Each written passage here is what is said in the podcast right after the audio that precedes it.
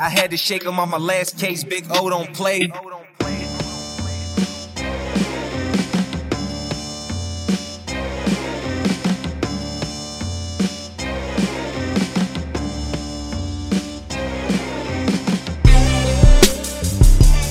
All right, guys, welcome back to another episode of the Muskie Hunks podcast. I'm one of your five hosts this evening, Ryan Reed. We've got a very special set of guests this evening. I think we're all very pumped about this podcast and really an opportunity to get into a conversation about muskie fishing uh, with, I would say, one of the more legendary individuals in the industry. So, for those of us that are huge fans of media and things like that, so we are very excited to get into this episode. Before we do that, before we do the introductions, let's introduce the other hunks on the phone. And we're going to start with Mr. Nate Buda Budazewski. Love the show. I love the show. Where's Owen? He's supposed to correct me. I, all right. Yeah, he, My bad. he's off his game there. We see for for our guests, we're not going to introduce him yet, but we like to mispronounce Nate's name. Just one of those. It's one of those fun things that we do. I was Because it, that is the it, worst got tons of I it's got tons of I vowels in it. seed of my life. I Listen, I, I'm excited. The, two of my dad's top watched YouTube anglers in one one place. I can't believe this. Uh, wow. Yeah. Yeah. Absolutely. oh, All right, Nate Bud. Good to see your smiling face wearing the the black and gold. Yeah, by the time this is out, we'll know what's up. Yeah. we right. also we also have on the call tonight Mr. Donnie Swink. Good evening, ladies and gentlemen. Nice. Good evening. Looking pretty spry over there. I'm, I'm got a excited. new haircut, don't you? Uh, uh, yeah, yeah, I did get. I got a little shave last week. Got my got my ears lowered. I'm good. I wanted to look spiffy for this for this one tonight. You know, Don, Donnie's is my- I'm Donnie's sorry. is, Go ahead. no yours perk is a rotten buck. That's all I I wanted to say. I am. it's good to see your smiling face. We also have on the call our westernmost correspondent, Mr. Ryan Elizondo. Good evening, gentlemen and lady. Uh, excited for this one. Can't wait to get moving on it. Pumped. Absolutely. To see you on the call tonight. We also have our our dad and the only sponsor of this podcast, Miss Mr. Owen Seaman and Big O's Bucktails. Hey, glad glad to be here tonight. We are really excited about this one here. Uh, we're maybe we've, we'll say we've outkicked our coverage again here by by getting a guest that probably guests plural that probably shouldn't be giving us the time of the of the day, but they've decided to join us here and shoot the crap about about our favorite stupid fish, the muskie. So I think Mr. Elizondo is going to give us a little introduction because he's the one who was able to hook this episode up and uh, and make the connection. So we'll we'll sh- shift this one over to Ryan and let him introduce our guests. Thank you, Owen. Well, I've been looking forward to this one. Um, I've been in contact for probably about five, six years with one of these individuals, uh, working real closely with Muskies Inc. and uh, some of our chapter articles and things like that, which has been awesome. Um, and this is a father-daughter duo that if you've been living under a rock for I don't know how long, and you haven't seen one of their videos, something's wrong. You're not a muskie fisherman. So pleased to introduce Mr. Mike and Miss Amy Keyes. What's up, guys? Hello. Thanks for Thank you for joining us. This is a this is a childhood dream for Donnie Swink right now. Say that. Hey, don't, I, uh, don't age me like that, man. I, I wouldn't say, I wouldn't say childhood because I haven't been doing this that long, but I would say since basically since I got into muskie fishing. You know, you guys know we've talked about it before. Dave in Minnesota is the guy who got me going uh, when I went out to visit him, and it was you know when I came back, I was all about it and, and looking for every book and every avenue to learn more about it. And very early on, he said, you got to check out Keyes Outdoors on YouTube, you know, and this is going back like 2015, 2016. And there wasn't nearly the amount of, you know, YouTube's a little bit saturated now with, you know, musky videos, but it wasn't like that then, at least not that I knew of. And, you know, there was an abundance of Keyes Outdoors videos, and I watched every one so many times that I'm lucky my wife still married me because we were engaged at the time and she she started to get annoyed with seeing your face, Mike, but I didn't. I can tell you that. Oh. Tell her thank you. Oh, yeah, that that ages me, man. It's been, God, I hear it all the time. Young men come up to me and go, "I was watching you when I was eight. and I'm like, "Thanks, dude." it's like, okay, is this when I start thinking about cremation or something? What's going on here? well, well, where? I mean, you've you've been doing this long enough. Like, where do we even really get started? You know, uh, how how did where did you get started fishing from the very beginning? Have you know where did you grow up? Let's start there. How long do we have for the podcast? We we've got all the time. We got all the time you guys are willing to give us. So take your time. I'll I'll simplify it. Um, uh, like I said when we were talking earlier, um, I was in the hunting industry, and uh, I had seven products that I invented and brought to market and uh, sold nationwide. And what happened is, is I seen that industry eat itself from it. Is what happened was is back in the day when I, you know, this is 30 plus years ago, uh, there was a handful, only five people. Think about this five people in the whole world that ever shot a Boone and Crockett buck with the bow and arrow.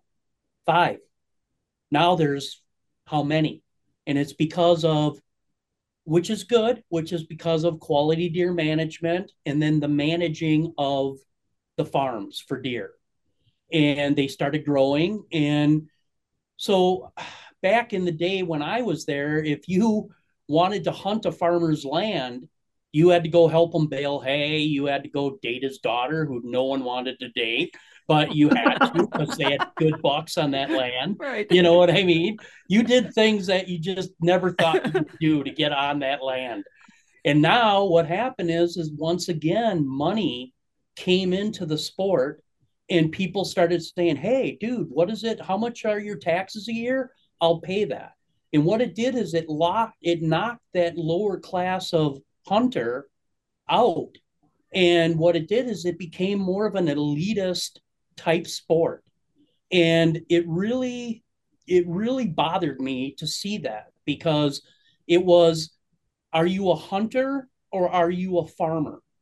And when I, even to this day, I'll get into arguments with people because we're in Wisconsin, man. This is where trophy quality deer management started, was in the state. And when dudes whip out a phone and they start showing me pictures of Tipper at two and a half, here he's at three and a half, here he's at four and a half. Next year, I'm going to kill him because he's going to be a Boone and Crockett buck. That's not hunting to me that's that's managing that's farming. It's no different than saying when my prize heifer hits 1200 pounds it's getting a bullet in the head and it's going Right. and so i was i was in the hunting thing. I got really just bad taste in my mouth for it all. Make a long story short because i was in manufacturing i was filming all my own hunts with my products. Now back in the day there there was no internet. So there was only really three ways to reach the public. Trade shows was huge. I mean like they literally i lived on the road going from deer classic to deer classic to deer classic selling my goods. Uh, and then you had magazines radio and television. That was the only media forms that were out there and so what happened was is I started filming my own hunts, my products being used in, you know, the application of hunting to show the Mhm. public, hey, if you buy and I'd play them at trade shows, um, you know, DVD, you know, the old VCR, you know, put it in, and here, here's a kill that I did using all of my hunting products. And then what happened was, is a guy that was involved in the hunting industry wanted to start a Midwest uh, multi-species hunting fishing TV show. The problem is, is he had no footage, and he had no cameras. I had the cameras. He came to me and he said, "Hey, I want to start this show can I use a bunch of your kills for my pilot to send to Fox? And that was Fox North at the time. And so I gave him all my footage. He took it in, had it edited because I wasn't really doing a lot of editing then, and uh, put a pilot together. And they came back and said, "We, yeah, we want the we want the series." So he came to me, and he was all jacked up, and he's like, "Mike, I got it," you know, and stuff. And he was like, let's do the first trip to Canada uh, filming a black bear hunt. And, you know, I'll film you shooting a bear and you film me shooting a bear. We get two kills for the first episode. And I was like, cool. So I went up there, gave up two weeks of my time, got him shooting a 450 pound cinnamon bear with the bow over his shoulder, perfect smoke shot. I mean, just you couldn't ask for anything better. Well, then it came time for me to hunt. And uh, he said to me, he says, Oh, dude, you know, I really don't have the money for your hunt. And, uh, you know, and I was like, I'm a businessman. I was like, Hey, that's all right. Get me on the rebound. We got what we wanted. We got it. Well, that was all cool till we got back down to Wisconsin. And the first place that he stopped at, as we had this bear in the back of our truck, was at a taxidermist and he laid down my hunt in cash for a mounted bear that he was going to put in his office that no one was going to see but him. I was livid. Oh, so yeah. we got back because I gave up two weeks of my time. My footage got him on the map. So he came, he called me up and he's like, Hey, dude, I got to get that footage. And I was bitter, to, you know, I was really upset. And he said, I got to get that footage. And I said, What footage? And he's like, the footage, man, of my bear. And I says, I don't know what you're talking about. And he's like, Mike, the footage of my bear. And I says, right. no, Greg, that's my footage, my cameras, my footage. You told me you were going to pay for my hunt. You never did. You got one bear. Smart businessman would have taken it instead of that bear that you'd put in your office that no one's going to see but you. You would have been better off sticking that into another kill for the first episode and had a killer episode. Well, Absolutely. then things calmed down a little bit. He called a lawyer, tried to get a lawyer on me. Um, this is the back in the day when there was no cell phone, so this is all landline. And I was in the kitchen of our house. Amy was just a little kid at the time. I had no intentions of going into TV. And he said, Mike, he tried to do the lawyer thing. I shot that down. Uh, and then he said to me, he goes, Mike, what are you going to do with the footage? And I just being a smartass. I says, I don't know, Greg, maybe I'll start my own TV show. And he said, You don't have what it takes to start a TV show. I looked at my wife, I slammed the That's phone. That's a way to motivate a man. We're going into the TV business. That's here we are. Exactly. That's a way to motivate a man, right? it, it, it, that's the truth, how it all went down. I had no intentions of doing that. I had my hunting stuff going. And I was like, we're going into the TV business. And uh, yeah, that was it. And here I am, you know. So he didn't last long. He only lasted like three seasons. Now, how did that end up, you know, going from hunting into the fishing industry? And, you know, in, then in particular into muskies eventually? Well, and this will get me back on my rant about the hunting thing. So what happened was, is I met, and you'll know, you guys are muskie guys, so you'll know this.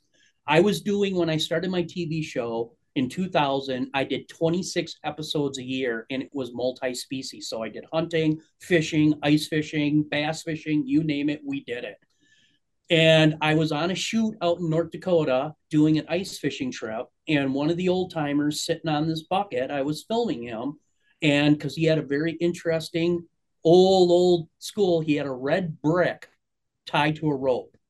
And we were perch fishing and he'd drop that brick down and he'd just work up that bottom. And he was hammering out of anybody. So i thought i got to videotape this guy. This is interesting Went over there and in the conversation, he says, Hey, he says, Have you ever filmed a Muskie episode? And I said, I never did.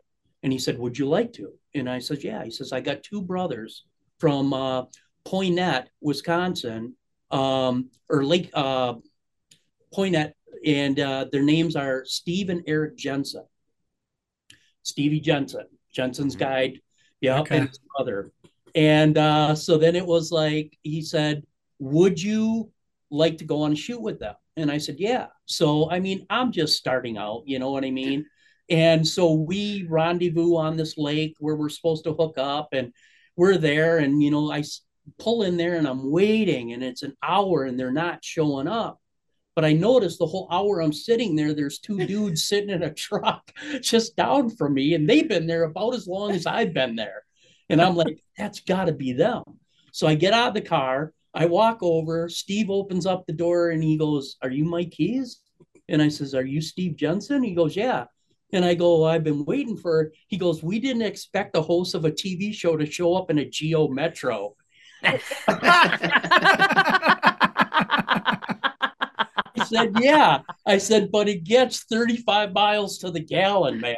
And I'm just starting out. Cut me some slack here, bro. Absolutely. You know? Absolutely. Now, Amy, how old were you when dad starts getting into this this stuff? Uh, and he's like on the road a lot like that. Well, uh, what, 24 years ago, I'm 36. So yeah, I was just um right into middle school, I guess. Yeah, area. middle school. Middle school. Yeah. Um, yeah, I was pretty. I mean, I was to that age where I'm like, fishing is not cool. I was not into it. He, he's the type of dad that never pushed us into anything either. So like even throughout our lives growing up, he was really into hunting and he encouraged us to do all of it. But if we didn't want to do it, he never pushed us to do it. So I didn't find my passion for it until later on in life. So well, that's cool that you did. Yeah. You know that you yeah, did end up coming yeah, to it. Very cool. Say that that stuff always gives me hope. I I have a two daughters, a six year old and a four year old and they're excited about muskies, but I'm always like, I don't want to push it, but I, you know, right. I can't wait till you guys come up to Canada with me and get on the boat, and and they they seem like it. They like the lure shows. They like you know playing with the uh, lures, and it's it's good, but it's you know I always I'm always interested in that too, like how long it takes to get into it, or you know what the the avenue was, especially for young girls out there getting into muskie fishing because it's a a lot of guys out there. It is, but it's growing. I mean, I've I've seen a tremendous amount of growth in the female uh, end of it. I mean, like crazy. Like it's it's definitely night and day from when I started. It was definitely a dominant man sport. Um, and if a girl back then did do musky fishing, you sure the hell didn't want to date her or go out with her. it was like, whoa. it was like, she's just trying to get men at this point. Not, not even to fish that private lake, Mike. What's that? Not even to fish that private lake. Yeah, right. right. It's just far, farmers' daughters musky fishing. Yeah, it's a farmer daughter thing. Yeah, right. but uh, oh, no, yeah. So that's how. But no, as far as the kids go, I never even with my I have ten grandkids now. You oh, know, wow. I've always said this I'm not going to push you to do anything. If you want into my world, the door is always open. You know what I mean? And that's it. And I just, I just don't feel that. I think they got to get into it because the passion is there. And if they see the passion, there's a difference between wanting something and being forced to do something. Yeah. And so Amy, out of my two daughters, are the only ones. Uh, she doesn't hunt. Um, I tried that and I cried every time I killed one. So I was like, yeah. I but now my daughter, she hunts a lot with her dad. So a lot. Yeah. Oh, that's cool. Yeah. Yeah. So I mean, it's just something I, you know, what I would recommend from people is is that, you know, is just lead by example. And if they dig it, they'll follow. You know what I mean? If they don't, that's cool too. You know what I mean? So yeah, what I've been trying to do is just trying to make make these things available to the kids. You know, make make the outdoors, make a lake, make a boat, make a, make a kayak available to them, and if they want to to use it, awesome. And if not, you know, hey, right, I, you can't exactly. can't force them. But it really is. It's it's it's awesome to see when when kids do take a, a genuine interest in the things that their parents do. Uh, it's I and, and I, I'm kind of emotional right now because just my dad, my dad built his own airplane. Okay, oh, and from, he started it in 1995, and he actually just sold it today. Oh, and, oh, wow. oh my god! Yeah, and uh, I took my kids, took my three kids down to see it for the last time over the weekend because he was gonna. My dad's 76, and he wasn't sure that he wanted he wanted to go through the whole medical process anymore. So it's, but you want to talk about something that's been a part of his life since 1995. He built it right. from scratch. Like it was tough, you know, watching him say goodbye to say goodbye oh, to something right, like yeah. that. And it's not something that I I've never even flown in it because I've just never eh, the air. I'm just not an airplane guy. I wish, I, but I always wish I had like gotten into it so that I could have had that other bond with my dad. And I I had other things. I didn't have that thing. Yeah, yeah. No. Well, it's kind of funny you say that too because it's not the fishing that actually bonded Dad and I. It was the editing and the storytelling. So I'm more um, more on the creative end to where that's where like the business end of our relationship. I love musky fishing. Um, I've only ever gone musky fishing with dad and I've, I only go like once or twice a year. So it's not necessarily the fish that brought us together or it wasn't the passion for the fishing that brought us together. It was being able to tell a story together because we did it's the editing. Well. It's she the went to school for for marketing. marketing and and so she latched on to the business end of it and the creative end of it is um you know that's probably the part that her and I really like a lot because all the episodes that you see on Keyes Outdoors since how long have you been 10 years? Uh, well, I've been with Mus- Muskies Inc. for 10 years, so I want to say eight years. Eight, Keys. Yeah. I, I was going to say, when you, you know, being what we would consider an OG in the uh, fishing and video game, you know, like an, an original, like, did you do the editing at the beginning? I did. How did you do it when you first started? oh my gosh. yeah, it was, uh, I had, I never went to school for no. any of it and there was no tutorials. You know, YouTube wasn't right thing. Um, and I look back at some of those first episodes, and they're horrid. I mean, absolute horrid. Like I was like, oh my god. But for the time, was, it was. But good. for the time, it was it was good, and I think I learned from everybody has this misconception that with fishing that it's all about catch fish, catch fish, catch fish everybody's done that. I always looked at it as as the catching the fish. And when I break it down, is really I've never had a musky fight over a minute in my whole life. A minute. Think about that. So I just spent 14 hours for one minute, for that glory of one minute. So how do you tell that story? It's that 14 hours to get to that one minute that is the story.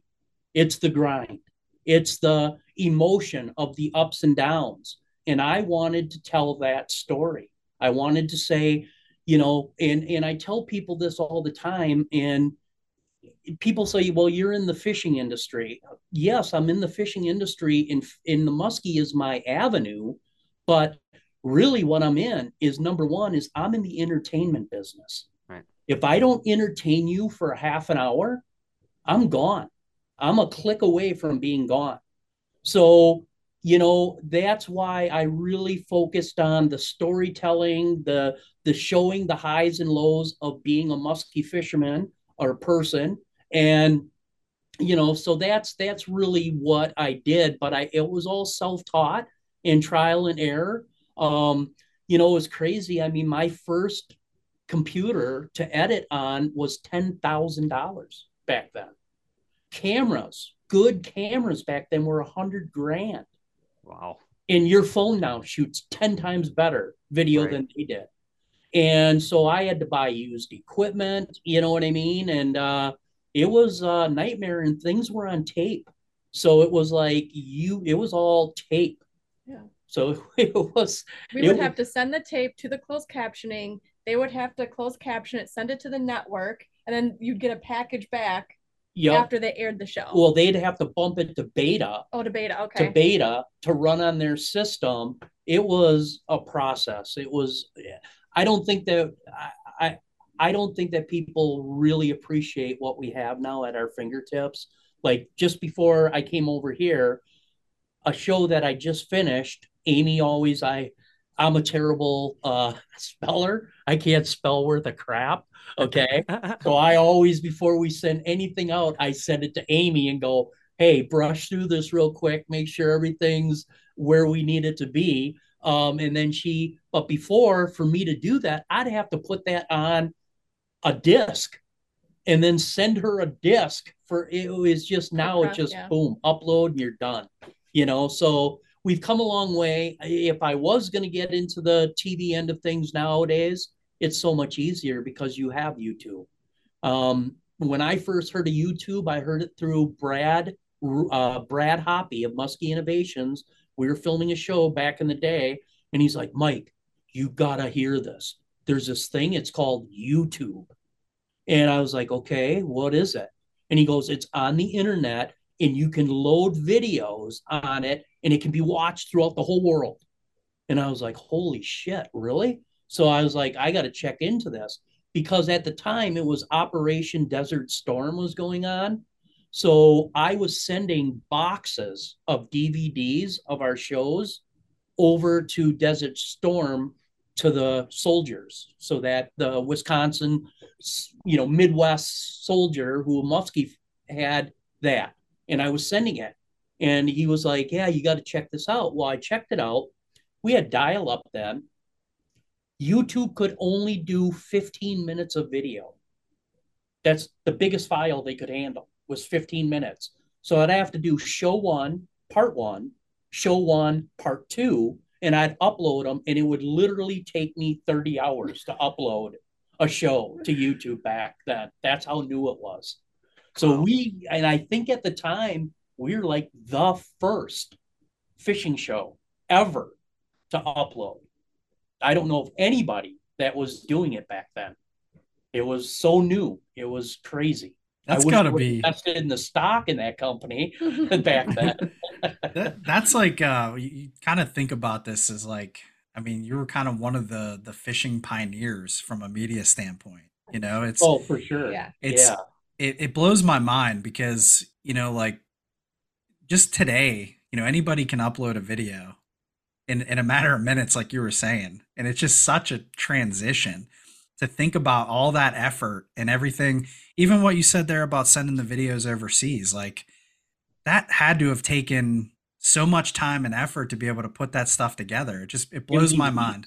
It would be weeks. I would i would just burn dvds burn dvds had cases made up with the label put them in a box and ship them over um, to the regiments over on uh, operation desert storm and people greatly appreciated it and it was our contribute, you know, us contributing, them being away from home. And I believe how the whole thing started was through a Muskies Inc. chapter guy that was in the military uh, that got shipped over there. And then he's the one who suggested it of sending DVDs over there. And I think I was, I'd have to look, but I think I was sending it to him and then he would distribute it, you know what I mean, through the through the ranks over there. So it was pretty cool. But yeah, it's come a long way. And, you know, in speaking of that, I mean, we did a lot of revolutionary stuff. I mean, back then there was some shows, some musky stuff going on. Mehsikomer had his stuff going on, which, you know, I mean, I got to be 100% honest with you with that dude. That was incredible. I mean, that guy, that cameraman should go down in history as the greatest cameraman of all time because Bob wanted to get the actual bite. So every cast that dude would have to, and this was tape back then, he would have to film every cast, every cast. And so, and that's why Bob was pioneering a lot of really cool bites. That's why he loved Top Water because it was such a visual effect for that media. Um, and they did a, a hell of a job. I then sat there and said, "I'm so broke, dude. I there's no way I can put a cameraman in the boat. I'm I'm a one man operation here." So then I bought cameras and I started mounting them, which is now the infamous GoPro Skycam footage we pioneered that when there was no GoPros. That was actual cameras that were ran off of a 12 volt battery.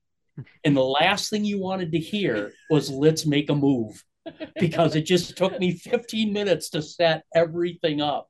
And we'd run off a 12 volt battery because those cameras took so much power to run. And then it was tape. So if we got any action, we had to pull that tape and then put a new tape in and save that tape for edit and post. It was, Oh, wow. it was stupid. This is this is insane. Just thinking This about that. insane. Yeah, just people because people always complain about how hard it is today to do the GoPros and keep them charged. But imagine that 20 years ago. Like, what do My you do with the what do you do with the tapes, Mike? You have to you obviously have to label that stuff and like Oh have my like Oh, yeah, So yeah. we have we have this huge thing, and that's been on our bucket list for many years, is to dub all that over because we only have so many episodes from what Dad has created in his 24 years on YouTube. We only have a few seasons because we have the rest on tape. And it is a huge undertaking to Oh. even dub that over because to even dub that over, it if it's a 30 minute video, it's gonna take 30 minutes to dub dub over. And so then we have to like it, it's just it's it's gonna be a huge process. But yeah, we have a majority It's of all- over 400 episodes that are on tape Wow. that And you guys have nobody been kind and it was these videos were only shown once Yeah. on Fox. They never ran no reruns. So it was one shot. That's it. Boom. That was done. Never seen again. Or unless you DVD'd it. You know, back then they did have Yeah, you made You're- DVDs back in the day. Yeah. yeah. That was it. and you guys started recently in the last couple of years dubbing those over to YouTube, right? Putting those We in like did. an Slowly. archives. slowly yes it's going to be we you know it's just such a massive undertaking um you know and and to be honest with you i was looking at it the other day um because it's in a back room and i was back there for something and i seen these boxes of just tapes 2006 2002 2001 26 shows a year back then of these tapes sitting there and I was looking at them and I was like, oh my God, when am I even going to think about tackling this? But this is the thing, too. I think there's a lot of pride on, I think a lot of it is me not doing it on purpose, subconsciously. And because I was thinking about this the other day, the quality of what we're shooting now on 4K and stuff, this will look like absolute garbage. Like your worst junk uh you know back then the the tv format was four by three you know what See, i I mean see Amy. Amy's shaking her head, saying no, and I agree with her. I think, I think if you went back and watched that stuff, you'd be like, "Holy cow, this is just awesome!"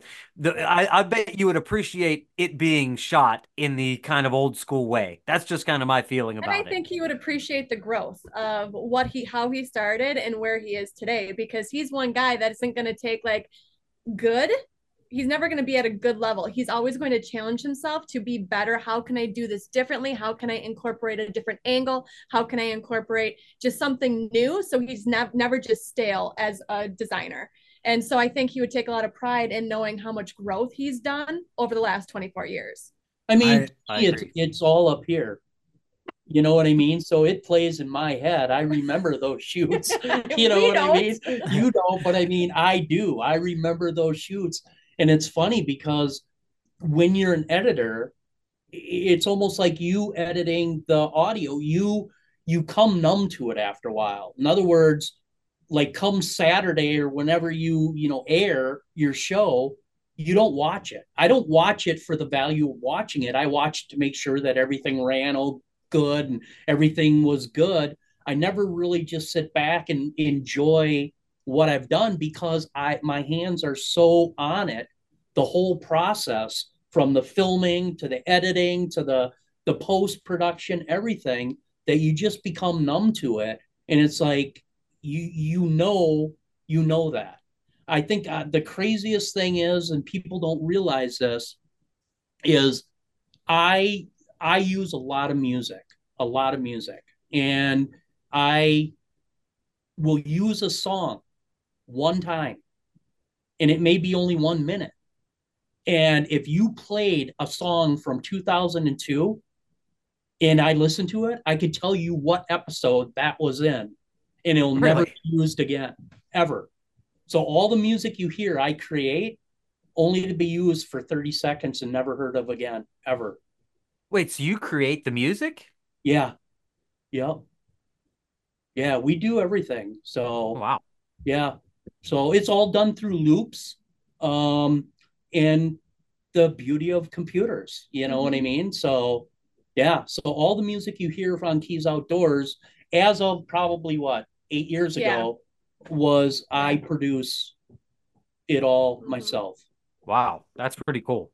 And then never use it again. That's the crazy thing about it. Never use it again. There was a you know something that you kind of touched on that just made me think. I teach video in marketing and stuff. I'm a high school teacher, and and something we always talk with the students. I mean, you talk about the storytelling and whatnot, but I mean, it's it's just what a different beast it was back then. Like the care that you have to put into it, because you said like you have film. You know now I can go take a picture and I can take a hundred pictures. You know, with my family at Christmas and pick the one that was good. But I mean, right. back with like disposable film and, and whatnot, I mean, you you really had to make that count. And I, I think, you know, when you think about a lot of the stuff, especially fishing content on YouTube and whatnot, you know, it's like not that you could just put anything out there because there are a lot of great storytellers too, but you can tell when someone had to go through that quality process because you you really had to pay attention and you really had to think about the details and you really had to make those shots count because you know it's not like you can just shoot endless film and and you know cherry pick the good spots. Right. I mean, you had to be really deliberate about it all, and I don't know. It's just you know my dad and I talk about that with photography too. I mean, just all of that stuff, those arts and that storytelling. Yeah, you were shooting back on film. Yeah. You wanted to make sure your aperture and everything was set because you you don't know what that's going to look like, and you can't reproduce that. Yeah. You know what I mean? Yeah, it's you're gonna take that picture. It's that one picture, and you're gonna hope that on the out end that it's gonna come out the way you want it. If yeah. not, how do you reenact that whole thing? Well, yeah, and, and, with fishing, that's a you know, especially a muskie. It's not like you can just go out and like, hey, we'll just get another one and have it go do flips out of the water and be crazy. I mean, right? You know that you can't remake that moment. No, no, you can't. You can't. So yeah, it's been it's been interesting. I mean, it's uh, but that's probably the the most favorite part of what I do and what Amy and I do is when we get all this footage from these shoots, it's putting it all together and now telling the story. It's okay. Day one, what happened? The highs, the lows, the and that was another thing too that bothered me, you know, because there was there was muskie shows back in the day. There wasn't many. There was fishing shows, but one thing that I noticed is is that nobody ever showed their failures. Like no one wanted to look bad. And I was like, no, dude, I stunk today. I'm going to show that. You know what I mean? Because that's the reality.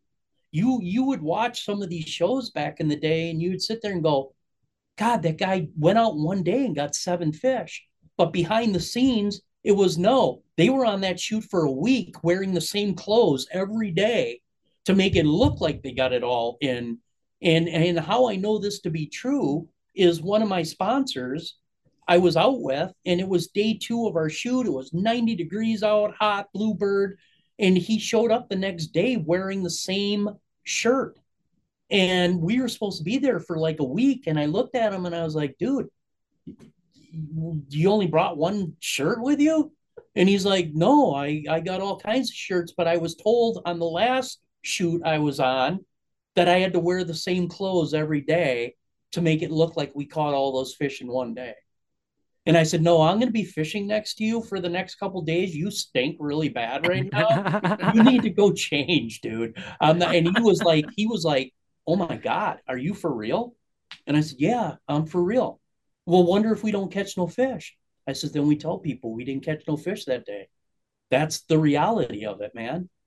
So, and I think that's what separated Keyes Outdoors. And I think that's been a huge mm-hmm. blessing to Keyes Outdoors because I hear it a lot is people i think the most thing that i hear the most is you kept it real because it is real. I, I wish i was that good. Trust me i wish i was that good to go out and go ah, seven fish i'm done. I'm done for the week. And i'm just not. And i think that's kind of a feeling that that you know beginners get when they watch all this YouTube stuff is like, oh man, it's so overwhelming. You know, look, you got to have this giant boat. You gotta, you know, you got to have all these equipment, and and and these guys make it look so easy. Like if you do all these things, you're just gonna go out there and magically catch all these muskies. And it's like, even with everything you can have as the, mm-hmm. it, it's still difficult to make that thing happen, make it happen, especially when you got a cameras rolling. I gotta well, say- and when you don't have cameras rolling, it is. I don't care what anybody says, man. It's it's one of the hardest. And I'll never forget this. I was at dinner and uh, uh, Larry Dahlberg and I were talking at dinner one time, and I asked Larry what was the toughest fish that he's ever fished, and without hesitation, I mean, this guy has fished all over the world for every oh, yeah. of fish you can think of. And he said to me without hesitation, he said the muskie.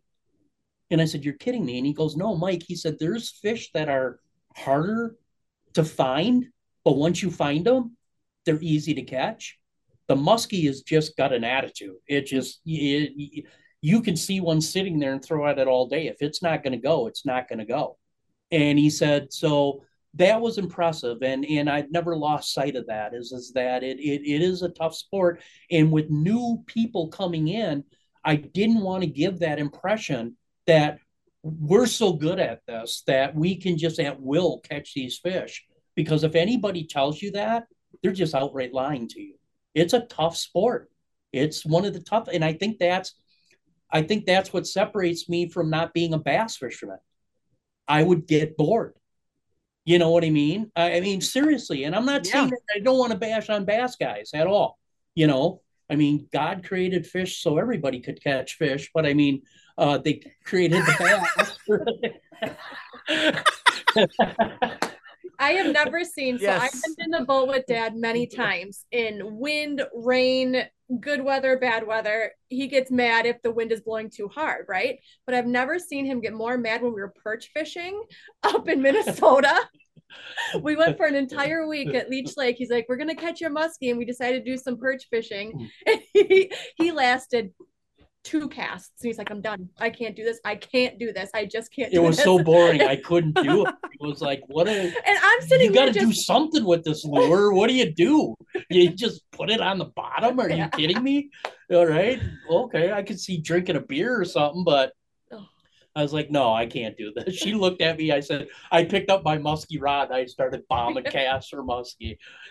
Well, there's there are obvious reasons why muskie makes for good television because yes. you know uh, it's very exciting uh, but like you said there's a, a lot of downtime i mean when you switch made the switch from hunting to fi- to to making fishing or like we're making that switch you did you did spend some time doing multi-species stuff right i did i did so yeah, I get distracted very easy. Sorry about that. no, no, no, not no. at all. I love so this. What no. it was is I met Steve Jensen and Eric on my first muskie thing. I wasn't even fishing. All I was doing was running camera. Oh, okay. Deer Lake in Wisconsin. It was the first time I've ever been out for muskie. I'm running the camera. Steve has about a 38 incher come in and goes around 10 times on a figure eight. I was like behind the camera. I was like, my heart was racing. And I was like, oh my God, this is like the coolest thing I've ever seen. This fish is actually chasing that lure around and then he ended up sticking it. That was it. I, I was instantly hooked from that point on because it did something for me that I could only get from shooting a big deer. And that was my heart pumping. That's the correlation. Plus, I liked it because as we were talking before about that the hunting sport becoming a money thing, what was super cool about it was is that it was public water. I don't care how much money you got. I don't care if you show, like we just said, the $80,000 boat or you show up in a rowboat. At the end of the day, everybody's on an even playing field. Everybody. Yeah. You can't buy that water. You can't manage that lake. You can't do that. You can't grow the next world record. And that, I think, is what kind of got me into that because it was something that I thought deer hunting was is, is that a hunter had to be a hunter. The only way you were going to get a Boone and Crockett buck is if you hunted your ass off to get that opportunity. put yourself in that position to get that buck. But then it became no, all I got to do is just grow that buck and I can put an arrow in them any day. You can't do that in the world of musky fishing. And that's, I think, why I gravitated into that because it couldn't be owned by anybody. It couldn't be controlled by anybody. And that was the appeal, if that makes sense. That makes a tremendous amount of sense to me. And I wanted to just go back for a split second because you were talking about the realness of musky fishing. And I can tell you the reason I ended up watching one of your videos is because I had a few guys at our Muskies Inc. club tell me, go check out Keyes Outdoors. That's going to be the absolute realest media you can watch about musky fishing. So everything you said there hit home for me because that's how I initially found your videos. And I know a lot of us, that's similar things, you know, looking for that real content and it, not just the story stuff, but the fact that you're so real and you just talk about these things as a normal fisherman. It, it really, like Mike, you did a really good job with that stuff. And, and that's, I think, I think that's really important for guys to understand that. You know? I'll go ahead and say it. You don't come off as overly preachy or teachy either. No, you don't want me teaching you nothing. And, well, you see, that's the thing.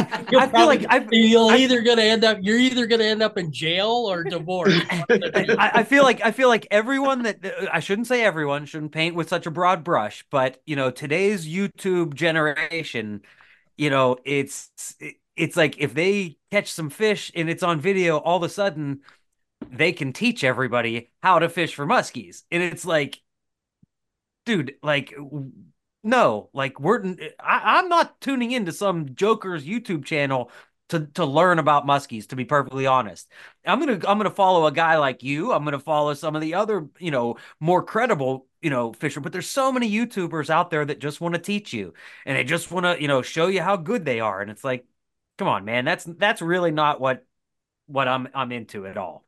But I mean, I think that's what was so I mean, at least for me, that that that's what was so awesome about Keyes Outdoors. And like when I watched it, because it wasn't it wasn't like he was standing in front of a diagram or anything like that. But like at the same time, you know, it, the the story, like Mike said, it was like you went along for the ride and you learned through failures just as much as successes. It wasn't Mike just like sitting there saying, "Oh, you do X and O and you're going to catch muskie.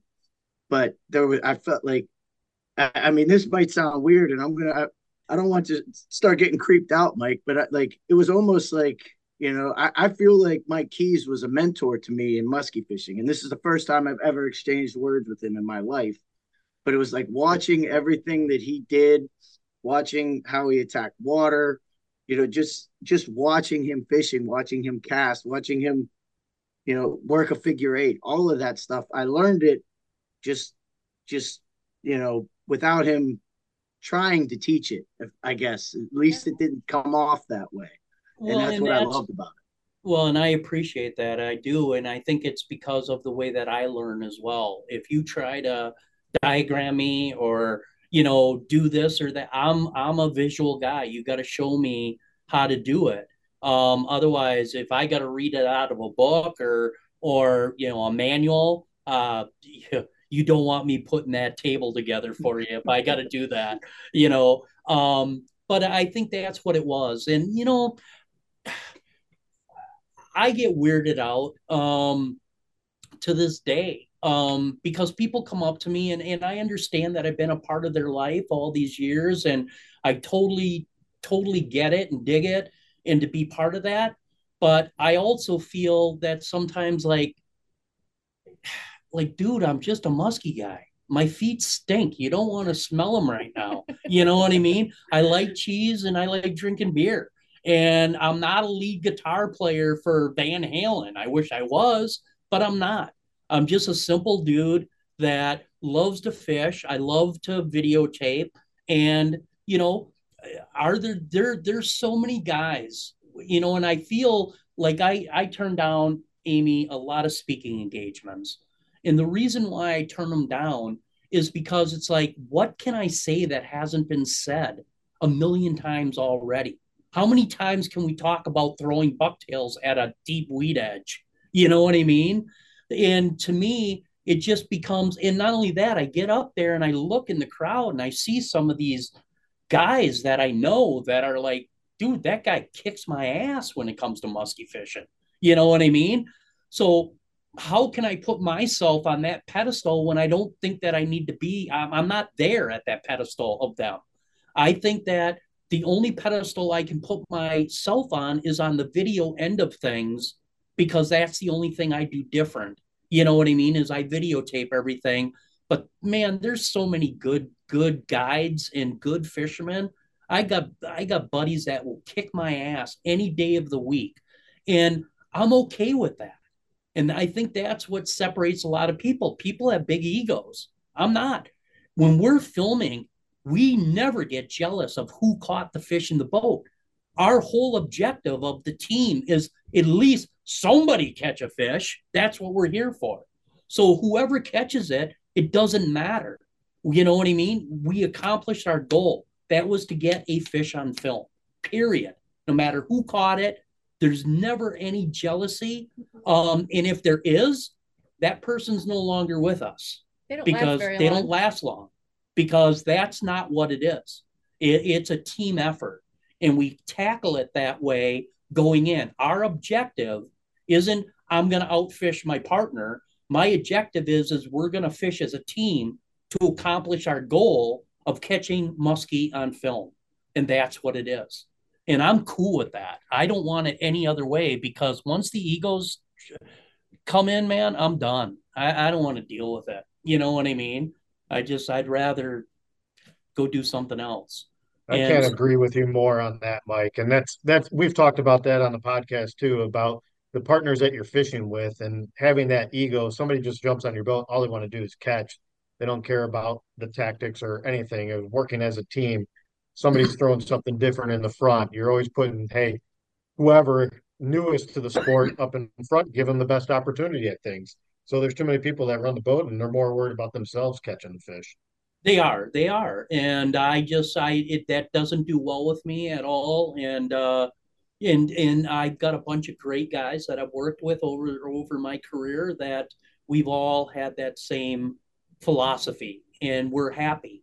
Uh, I mean, happy. And here's a good example. This year we were filming up on Leech Lake, and uh, Schaefer, Brian Schaefer, has never caught a 50 inch fish in Minnesota, and not that he fishes it a lot, but he never did. I just landed a, uh, 49, and I could tell because we're buddies. I could tell that he, he wasn't jealous. I could tell that he was like, "Fuck, what do I got to do to catch a 50 inch?" And I took my lure off, and I said, "Dude, you know, guys, that's that's that can be two ways. When a guy handles hands you his lure." that's either no, I ain't taking you. I'm too proud to take your lure, or this dude loves me enough to want me to catch a fish. And I put it on, and forecast later, he got a 54 or 53 and a half, a quarter. So, and I was so happy for him because he now did his PB for the state of uh, Minnesota, and I was part of that. And we got it all on film and he was so happy and I was happy. But I know that if I was in that same scenario and I was struggling in Jones and jonesing for a fish, Brian would hand me his lure that he's been having luck with and saying, "Here, dude, you need to throw this." And that to me is is the people I work with. Really cool dudes. All right, I think we would all be remiss if someone didn't ask the question, what was this lure? it was uh, um, it was actually funny because we were fishing with uh, Matt uh, Seaford and we were struggling. And I have a tendency they call it luck or whatever of grabbing really weird baits that no one wants to throw. And people go what? So I pulled out the Magnum shallow invader. And Matt looked at me and he goes what are you going to do with that and I said, I'm going to catch a monster fish. You just watch. and it was probably about 15, 20 casts later, I got a 49 incher on it. Well, then it was hilarious because then it was like, you got any more of those? You know? yeah, so it was, uh, yeah, so that was the bait. It was a Magnum shallow invader, which an absolute underutilized bait in the world of musky fishing. It's amazing what you can do with that bait. We ended up catching that episode five fish, six fish, no, five fish. It was a 43 and a quarter, a 49, a 50, two 48 and a halves. No, I think wow. there's six fish. Six fish, I yeah. put that together. Yeah, it's a two-parter. yeah, two-parter. Is that gonna that's gonna air this year? Yep. That's gonna air, yeah, pretty quick. Seven and eight or eight and nine. Yeah, episode. Remember. It's a two-parter. Mm-hmm. So, and it was cool too because uh, a really good friend of ours bought a, a resort up in Minnesota, Agency Bay, and uh, he's a big time muskie nut. And we all know the history of Minnesota, man. It was like the pinnacle of muskie fishing, and then it kind of boom, you know what I mean? And and there's great fishing up there to this day, and it just isn't getting the love that it deserves. And when we had a chance to fish out of his resort, because he wants to establish it as a muskie destination again, we are more than happy to help him out and go because we love Leech Lake. It's just it's a great lake, you know. And uh and more importantly, he's he's got a family and he's trying to support his family and build a build a really cool thing there. And you know, it's good to be a part of that. And if I can help out, I definitely will, will help out. You know, that's super cool. Can you? I, have I got a question about this, like establishing relationships because you've been doing this a long time, Mike. Like, what what does it mean for you to be able to establish relationships with these type of people you said that you work with? You know, these guys that that have been doing this with you, you know, the good guys in the industry. Like what does that mean for you to have good people around you? Not just for the the video aspect, but friendships and and things like that that you've made over the years. I don't know. I I think that you get to a point in your life, you know what I mean, where you look at new people coming in, you're very skeptical. You know what I mean? Like, okay, if I didn't have this show, would this dude be my friend? Um, I think that's my biggest thing is I know I'm a really good judge of character. I can be with somebody for a very short period of time and I can say, hey, that dude's a good, good dude, or you know what I mean?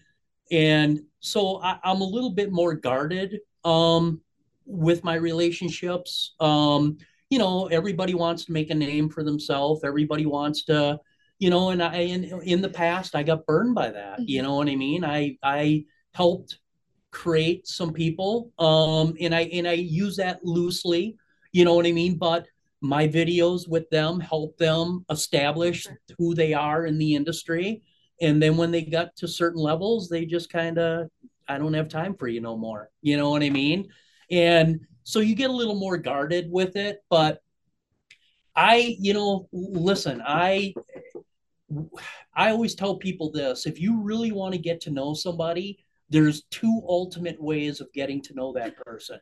One, you're either incarcerated with them because you're in an eight by nine cell all day long with that dude. So you better get along with them, or you're musky fishing and you just can't walk away. Although I did take one guy back to the dock and said, "Get the hell out of my boat." there's a there's a fine line between those two: incarceration yeah, and musky fishing. Is, right? Yeah, yeah. I've I've been on six day muskie trips that felt like incarcerations. That's for sure. Well, there there you go. You know what I mean? yeah. So I mean, and it's really because when you're sitting there for 14 hours with someone, you're you're talking. Uh, here's a prime example. I'm editing last night, and I we we call it Big Brother. We have so many cameras running all the time that every conversation is picked up dude, I could blackmail so many people. It, it would be like, so I call up a buddy I'm with and I says, Hey, you're talking about something. I don't know if you want me to use this. Use this. It's not bad, but you know, it could be taken the wrong way if you don't mm-hmm. know all the and he was like, "Oh, dude, you gotta you gotta take that out of there. You gotta take that out of there." And I was like, "Okay, I, will take it out." I said, "When can I expect the check?" Yeah, laughing, you know. But I mean, it's like it's crazy. I oh, mean. Oh it's funny when I'm editing and then all of a sudden dad will be like, Hey, Amy's watching, be quiet, you know, because I, I never had to worry about that. Watch your mouth. now my daughter's there. I'm like, hey guys, come on, man. We should not be talking about this right now. Amy, forgive us. You know. so yeah, it's uh you're a little more mindful of it now, that's for sure. But uh, it's it's all good, man. It's it's all good. It's uh yeah, I, and that's how I get to meet people. You know what I mean? And I don't know, man. I just have a weird. I get weird vibes from people to where it's like I'm helping this young kid out who he's you know he's doing amazing things on on youtube. And you know we were talking before about this kid that he started his own youtube channel and i'm trying to help him get established. I i told him how to get sponsors how to you know how to put a show together. He's doing a really good job. But what's cool about it is is he's catching all of these fish on shore. So it's no boat. It's it's called shore shoreland anglers. Yeah. Oh, and, was that one? The yeah, Caleb. last season you had him yes, on yep, yep. With, right? The yep. one that doesn't wear shoes. Yeah. He's he's like a he's a like hippie? a younger version of a hippie. He's like, you know, he's like he's a cool dude. And and what I liked about it is is that the guy is die die hard. He reminds me of me as a very young man, just always wanting to be out there. And you know, now he's just got to hone his craft a little more into the production end of it, and um, he should he should do well with it. I think that he's very good on camera, um, you know, and uh, he gets his point across, and he's a really good stick. And uh, I think that there's definitely an audience for that. So, uh, you just mentioned something. You know, you you know, you, you kind of help people and how they get sponsors and things like that. I mean, we mentioned a little bit off the air that the muskie fishing world is different than let's say the bass world or even the walleye world in that there we don't have big big companies that have come in and taken over the the muskie world um I mentioned that you know it's not super easy to make a living in the muskie world because of that reason. It's a niche industry. Like how have you gone about being able to establish with sponsors and I'm not asking like how to, you know, get sponsors, but like in your experience, you know, what was the experience like trying to say, "Hey, listen, I can provide a value to you as a as a brand in this area." You know, sure. and you know, in in because not only is musky fishing niche in in you know nationally, but just geographically, you're you're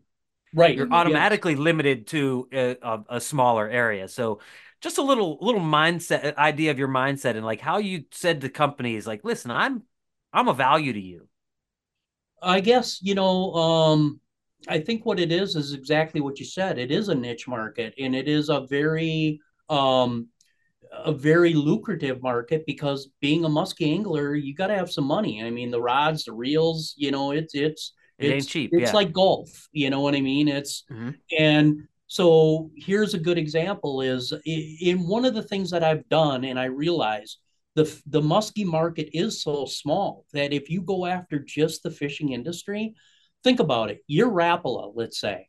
How many phone calls do you get a day from influencers, YouTubers, television shows, all wanting your brand, right? Right. But you're Jack Daniels. When was the last time you had a fisherman come to you and say, "Hey, well, I did. That's what I got great clips. I got Jack Daniels. I had Jack Daniels for 12 years. I had State oh, Farm Insurance for nine years. I had uh, uh, great clips I still have mm-hmm. for seven, 18 years now. I went after companies, bigger corporations outside the fishing industry. So they're not being bombarded with all of this fishing stuff. That's really interesting because I was just watching a clip, that, one of your videos, one of the newest videos, and I'm like, he's sponsored by Great Clips. That's, yeah, mm-hmm. and I, I guess it never really connected. Like, yeah, that which that makes sense to, to, go for something outside of the The well, that's it. And it's thinking outside the box. And when you go to the well and everybody's drinking out of that well, well, guess what? There's just not enough water to go around. So what I did is I was the first one to go outside the box, if you will. And uh, the first big account that I got was State Farm Insurance.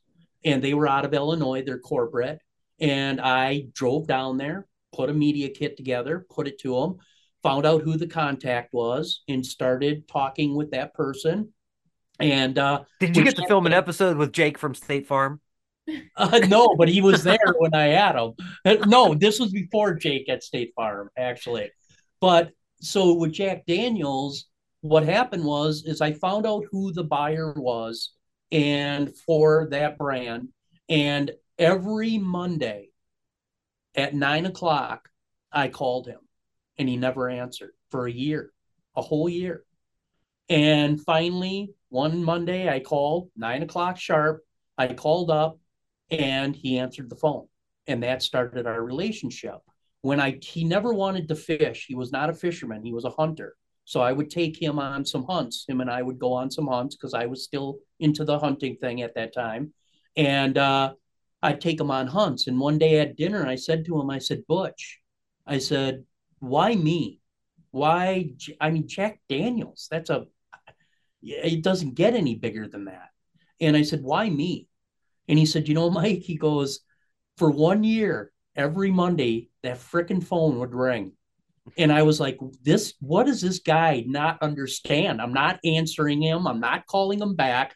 He said, that day you called, I picked up the phone and I was going to ream you a new, you know what, not to bother me anymore. And he said, when I picked up the phone, he goes, I thought, this is exactly the guy I want working for me, a guy who never quits, never quits. And that started a 12 year relationship, which was unbelievable. I mean, I got to meet, I get to eat dinner and hang out with Criss Angel. And, you know, I got into that upper marketing group of Jack Daniels. Uh, I had Miller Brewing, same thing. I had them for I think eight nine years, and it was thinking out of the box and saying, well, listen, you know, we look at it going, well, it's such a small market, okay, but still, our market likes to drink beer. Our market True. likes to get haircuts. You know what I mean? we, you know, these these companies aren't hit by that. The fishing industry is hit by the fishing industry. The golf industry is hit by the golf people. You know what I mean? You got to think outside the box. And then you got to, you, and at that time, we had a great value. I mean, we were on Fox, you know what I mean? So it was all about eyeballs too. And then I signed a deal with uh, Destination America, which was uh, National Geographic owns that. And they flew me out east, and I, you know, and they wanted that show. They were looking for uh, of a fish with teeth. You know what I mean? And then I signed with them, and then our it just shot up from there. I'll, I'll never forget. I was fishing on the Bay of Green Bay, and uh, the Packers. The stadium is is right there, and 45 minutes prior to kickoff, they have the jets that do the flyby when they kick off the thing, and the jets were circling. And I that day got my ratings for Destination America and it was 250,000 people were tuning in to watch Keyes Outdoors nationally. Now, I don't know if our sport is that big, so we were getting an audience. And again, I don't know how legit these numbers were, but it was the numbers they gave me. And right when I was driving home from that shoot, they announced that they had 89,000 people at the game. And I was like, oh my God, I'm filling four freaking stadiums of people tuning in every week to watch. And then it hit me. It, it, it hit me very profoundly because I never put it into that. It never resonated with me on the number of people that were that we were touching. And it it it got we eventually got out of that market because it was so expensive to do it. I have to buy airtime and it was so expensive and um, yeah it was it was crazy and i think that's when it hit me is is that how many people were watching and it was like oh my god i you know, I would have been happy back in the day if eight people were watching. You know what I mean? Let alone filling four Packer stadiums. This this makes me feel good. I was fishing with our buddy Jake in front of the Heinz Field with the Steelers Packers this year, and a couple guys waved to us from the bridge. You know, it wasn't a couple hundred thousand, but it felt good. You know, I mean, feel like we're in good company now. I thought you were going to say you were watching the Packers and the Steelers play, and it was like, well, if those guys acknowledge you that you were musky fishing, they were probably from Listen, Wisconsin. Goodyear blimp was up there, and we figured yeah. this, is, this, was our game. You know, if there's a musky fisherman out there, they're going to be tuning in. You, you know, Steelers Green Bay right now, buddy. Stick one right now. That's, that's yeah. We tried our hardest. yeah, so it was it was kind of nuts. I mean, it, again, it, it's sometimes it's over it's overwhelming.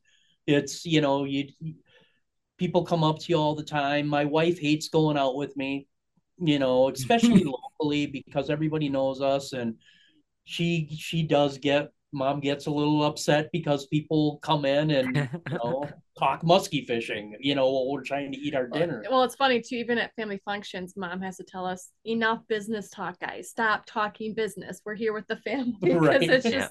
kind of what we do it's what we do mm-hmm. well now the it is the family business yeah. so hey it is. It and is. you know, it's kind of cool too. So through this, um, through Keyes Outdoors, through Muskies Inc., um, I actually closed caption a couple other fishing TV shows through this. So like I, you know, on top of editing, I do that. Well, I got too busy.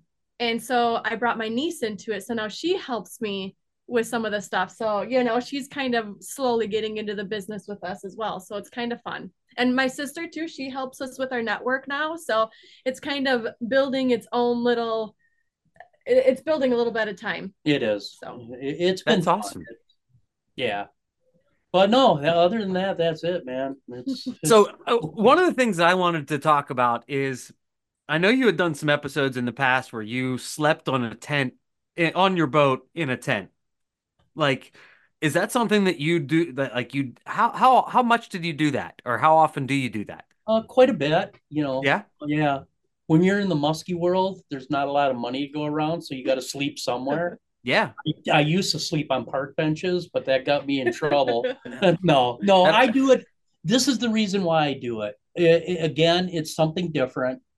Two, if I sleep on my boat, it's because I don't want to sit there. Some of the spots I go to are so remote that I'm going to have an hour, a half an hour, 45 minute drive to get to a motel and then get you're not going to get the sleep you need. So I would rather just pull into some bay, pitch a tent on my boat, and sleep and get up first thing in the morning mm-hmm. and not waste all that time because we all know that last light and first light can be huge. And I want to be on the water at first light. I want to get on my spot. Um, and I just, I've always been a camper. You know what I mean? I've always been um, you know, I've always been an adventurous type of dude. I've always I hitchhiked to Alaska when I was 20 something years old and spent yeah summers in the bush in the bush in Alaska. So I am more comfortable in a sleeping bag than I am anywhere else. So, and I, it was weird. The other night I was outside and I was like, it's cold. It's, we got snow on the ground. And I was like, you know, I haven't winter camped in a long time. And I literally was going to go grab the tent from in the basement, throw it on our back deck, and uh-huh, uh-huh. sleep in the tent that night because I miss it. I, it's something about it. You know what I mean? It, it's just all part of it. It's, it's just I feel good. I sleep good on a boat. You know, I or in the woods. I just yeah feel natural doing it. I always thought that's cool, man. I, uh, really cool it's fun and and I enjoy it. And um, yeah, you know what I mean. Yeah, do I like staying at a, a lodge or something like that? I we turned down. I turned down quite a bit of lodge stuff because mm-hmm. I feel committed then that I have to promote that. And me, I would rather just uh, this year sucked because we had such a drought going on in the upper Midwest that the rivers were just super low. So we did very little river fishing at all. So again, most that stuff is on on the fishing trip on rivers that I do. And a good story on that is about it was years ago. I was on a four day film trip by myself on a river in Wisconsin. And for four days, I caught nothing. And I raised a couple fish, but didn't put anything on film. And when I was coming back from that shoot, Ben Olson called me up and he's like, Hey, dude, how'd it go? And I said, Ben, I said, I had one nice fish up, didn't catch a fish. He goes, Oh man, that's four days of lost productivity. And I said, No. And he goes, What do you mean? I said, I'm going to air it. He goes, You're going to be the first muskie show to do an episode with no muskies in it. And I said, Exactly. And that show took off. It was unbelievable because it was the struggle where uh, you, you just don't go out and catch them like that. And it was four days of me grinding and it didn't, I didn't succeed. But it, to me, it wasn't a failure. Mm-hmm. I mean, I, I got to sleep outdoors. I got to float a river I never floated before. I was jacked, you know. Fishing was just part of it, you know, was the whole adventure thing. And that's that's the part I dig. Yeah, not being scared of failure either. That's no. a huge thing. No. And I think that's something in the muskie industry that everybody's chasing the bite and they're they just want to catch fish. They're not going for the experience. Right, exactly. Exactly. And I mean, you know, it's like I and I can't, you know, I have a lot of people that I work with over the years that want me to come out and fish with them. Uh, you know, we fish this year with Spencer uh, Berman, and uh, Spencer was like, for years, Mike, you got to get back out here, got to get back out here, and I was like, dude, been there, done that. I don't want to do the St. Clair thing. You know what I mean? I've done it, and I I would rather go fish some hidden lake that no one's fished or it's off the beaten path, then I would go there. Yeah, you got shot at big fish. I did it this year because I did. It was like a five year period that yeah. I didn't shoot with Spencer out there. And don't get me wrong, I love Spencer to death. Him and I are great friends. And I was just like, Spencer, it's like the music thing. I'm going to use it one time and that's it. You know what I mean? I'm going to go there. And if I do go back, it's going to be at least three to four years before I go back.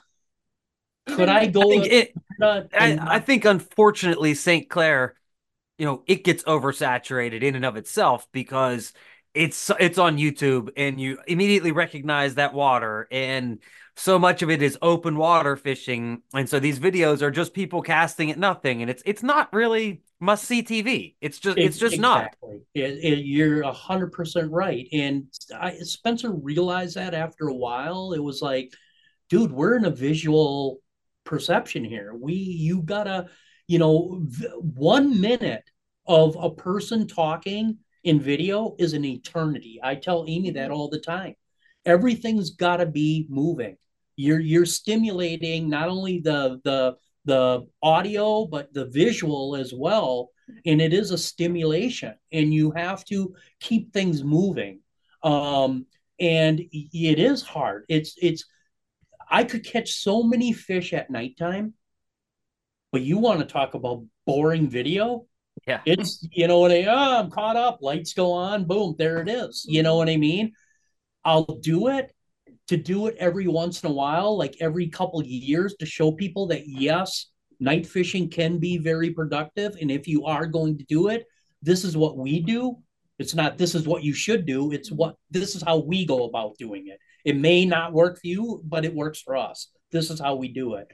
But yes, I totally agree that you have to part of the story is that visual conception of where you're at, who you're with, what's going on and all plays into it huge. One, I think a lot of the struggle too is we're so used to TV. We have to time out at a certain time. We have to make content for 28 minutes and 30 seconds. So that means we need to fill that spot. And a lot of these YouTubers are like, okay, I'll put out a 12 minute, 37 second show. All right, we're good. Right. They don't have any time constraints to where if they do just catch one fish, they can just catch one fish and show one fish. Whereas it's like we always think about the back end of the post production of how are we going to fill this for 28 minutes and 30 seconds. So yes. like if you do have a still shot and you're in open water, how do you change up that B-roll? You can only show the sky so many times. You can only show the four different guys in the boat so many times and it's a challenge, know, it's a and. I'm, I'm, we're dealing with it right now. In fact, um, doing the two parter that we did with Spencer because we ended up with seven fish. Um, but again, um, there what saved me on that shoot was the weather. We had front after front after front coming in, so I could play off of. We got to pull now. We've got to do this. We've got to now. The wind is so you can play off of that, mm-hmm. which it flowed really good. Um, but yes, it, you got to have that visual. It's so important, really important. I do just want to interject here real quick and say, uh, I don't know what year, what season it would have been from, Mike. I'm sure you do, but there's, excuse me, there's an older video of yours where you're at St. Clair with Spencer and I think Dave Brown and Brad Rue, and uh, you guys catch they catch a number of fish over like three or four days. You're there uh, and some big fish too. But you don't catch one until the very end, and then you stick a giant on a pounder, uh, I, I believe. And I, I just I, I want to tell you that that is probably my all-time favorite Keyes Outdoors video for so many reasons. I bet you I've watched that video 25 times. That's not even a joke.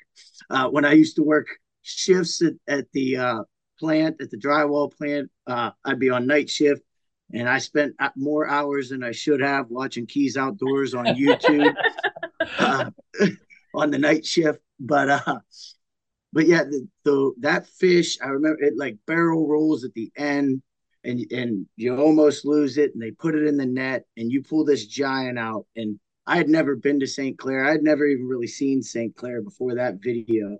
And I just remember thinking, like, this is the, you know, that is like the most incredible epic muskie footage I've ever seen, and it made me want to go there so badly. Nice. Did you end up going? It, yes, I have been there now twice, uh, and I I didn't catch a fish like that, but I've caught a couple of nice fish there both times, and uh, yeah, it, it's just like that that whole episode though, and and the way you stuck with it and like you know again we talk about the story and the failures and stuff. Like i remember you saying i think starting that last day you say something on the video like you know everyone stuck one but me uh, but i've been here before i know i'm going to get a big one and then then it happens and i don't know if that's camera magic or if that's really how it played out but either no, way no. it was no it, it was uh I was feeling pretty bummed. I, you know what I mean? It was like I was I was, you know, I was just not succeeding. I wasn't moving fish. I wasn't, you know what I mean? But I think it did no, and it wasn't. I mean, the the emotions in that that show, that was my first 50 pound fish that I ever caught. And that thing was unbelievable. And th- there's a backstory to it that that was supposed to be Dave Brown's fish. But Dave was getting shitty sleeps at night and his back was hurting from the bed. Um, and so he chose to sit down early. And he looked at me and said, Hey, if you want to take over now, because we had four people in the boat, we could only fish three at a time. The other guy sat on the camera ready to go. And so he looked at me and he's like, Mike, my back, I just can't take it. And he said, "Are you you want up?" And I said, "Yeah, I'll, I'll take over." Next cast, I caught that fish. He was just oh, wow. next cast. he was just like, "Oh my god!" I mean, he was so happy for me, but it was like literally, I he sat down, I got up, threw that dog out, and hooked up. If he would have taken one more cast, would he have got that fish? I don't know. But did, you know, did you even switch baits? Was that the same bait he had been throwing? No, it was a different bait. Okay. I had my rod set up, you know, it was a Twinkie, uh, pounder Twinkie, uh, and on that. But yeah, no, that, that the, the the emotions on that was was was unbelievable. I mean, I watch that video to this day, and it brings back the feeling, the emotion that I had with that because it was such a grind, and uh, there was so many chances to lose that fish. I, I was wearing mittens for God's sakes. I couldn't push the button to engage to let the drag out. You know what I mean? And it was like there's so many ways that thing could have went sideways and it didn't. So it was definitely meant to be. And Dave was Johnny on the spot with the camera, did a great job of filming. I mean, there's total chaos going on. You guys know mm-hmm. that. When you hook up, it's people are scurrying, you know, putting rods, reeling rods up. You know, I mean, it was just total chaos. Um, but it was cool. It was a it was a great um it was a great great shoot. Uh, a really good good memory for sure. And it was it was like the third time I was out there. The first time I was out there, um, Spencer and I fished four days out there, and the, you know I always give credit where credit's due, and Spencer pretty much pioneered that casting bite out there. St. Clair, up until that point, was known as a trolling body of water. That's how it was perceived. That's what the locals did. Here comes this dude from the Midwest. He starts, them fish have never seen a pull pause bait in their life. You know what I mean? And here this dude's out ripping pounders and giving that action that they've never seen. Him and I went out there. He just established his guide business out there. And in four days, him and I boated 49 fish. Wow. Between two of us. Wow. In in four days. And it was like I looked at him when we got done with that and I said, dude, you are on something. I I thank God was in the golden age of Mille Lacs when that was crazy, when 50 inch fish were being put in the net that up until that point, nobody, you know, to get a 50 inch fish was like unheard of. And then they started falling. And that was because of the cowgirl. That was because of Muskie Mayhem. They'd never seen those big blades before. And, uh, but I was part of that and I, I was there and some of my buddies like Schaefer was just coming in at the tail end of that but it was absolute stupid and and uh, Spencer was there on Clair when that magical moment was was about to happen and I tip my hat to him because he you know he struggled out there to figure that out and he did a hell of a job and Spencer this is the thing that I tell people nobody has probably set more hooks on fish than that dude. When you look at the numbers that I mean, I'm putting a show together to where in three days of filming out there, we legitimately only fished eight hours because of weather, coming in, coming out, weather. Eight hours, and we boated seven fish and seen another 15. Now, that's a numbers thing. That's that's speaking very high, but think about it. As an angler, if you have that many fish, how you're you're setting the hook 10 to everybody's one nationally just because of the number of fish. So you're going to get really good at knowing how to read fish because you're encountering so many of them. You know what I mean? Just by the nature of it, you're going to become a better angler. And that's what I tell people to this day. If you're just new into the sport of musky fishing, and you want to catch fish and you want to learn how to catch fish and set the hook and do proper figure eights, you need to book a trip out to a numbers lake like that because you're going to get a very good education in a very condensed short time just because of the sheer population of the fish that are out there. Just 10 times more opportunity to encounter those fish. And that's what I tell people go out there, go you know go out there either by yourself or hire one of those guides but you're going to have opportunities that you know you're not going to get anywhere else just because there's so many fish out there. So you're just going to become a better angler because of that. Does anyone have any follow-up on that? Because I, I, have I, I have something else i wanted to to ask about. Yeah no go ahead owen it was just like eh, you know you have these gigantic bodies of water like er, er, earlier you had mentioned uh green bay we're talking about St. Clair, you know, Leech Lake. Do you have any bodies of water that you have not really fished and that you'd like to spend some time on? Bucket list lakes for for a guy like you that's fished at all. Anything like that? There's a lot. I I need eight more. Yeah. So for Christmas one year, I bought my dad a map of the United States And every time he catches a muskie in a state that has muskies, we put a picture of him and his muskie in that state. So I think we have about eight more states that he has yet to fish and catch a muskie in. Hmm. They're, all got, they're, they're, all out your yeah. way. You got you got you got a Pennsylvania fish. You got a Ohio oh, fish. You got a New I York got, fish. I got Ohio. Yep. I okay. got I I've caught fish now. Again, these are true muskies. Okay, because yeah. once you get into the tiger, then it gets it gets crazy. You know what I mean? But so I've caught fish in uh, North Dakota, South Dakota, Nebraska, uh, Iowa, Missouri, Illinois, Wisconsin, Michigan, um, Indiana, Ohio, um, Virginia, Kentucky, Kentucky, Tennessee, Utah, Utah. Um, so I need yeah. I need Maine, I need New York, I need Pennsylvania, I need West Virginia. Mm-hmm. Um, what else? Oh, New Jersey. Um, and then I think there's two more North Dakota or North Carolina in the in the Appalachians, and then I I'll have I'll caught a muskie in every state that has them. Wait, wait till you hear about Old Moss back here in Pennsylvania. Lake oh, LeBoeuf. she's, a big, she's a big old one. I, I need to come out that way. I really, I that's before I retire. It is one of my goals.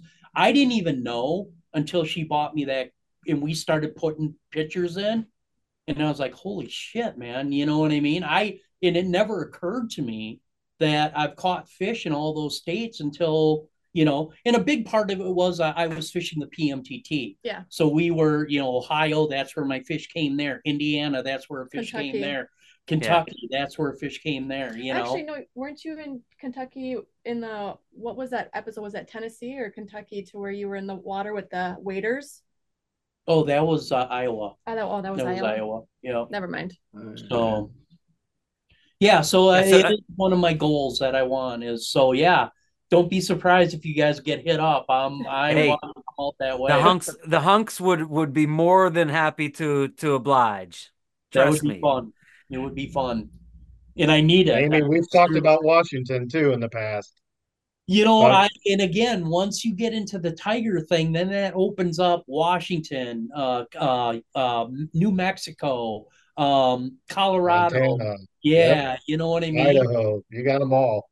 Yeah, and then you'd have them all. But right now, I'm just trying to get all the the natural musky, you know, um, strain and uh, purebred strain, and then then we'll see if I'm still around by then to go after the tigers at that. But Utah was one of my favorite. I mean, you're you're up in the mountains, and uh, it was just it was really cool. Pineview is beautiful. Pineview is beautiful. Been there yeah. multiple times. You um, have been? With, yeah, I'm good friends with Bryce that you fished yeah. with there, and that whole crew. That's where our chapter's out of. So I was there earlier uh, in September last year. Um, so yeah, it's it's pretty there. That's for sure. It, it is badass. Yeah. Well, this is a, a, a be... good time to kind of segue into the Muskies Inc. talk that we, you know, this stuff we wanted to talk about because Ryan, you just mentioned, you know, you're out west and your chapter is is actually located in Utah, right? Correct.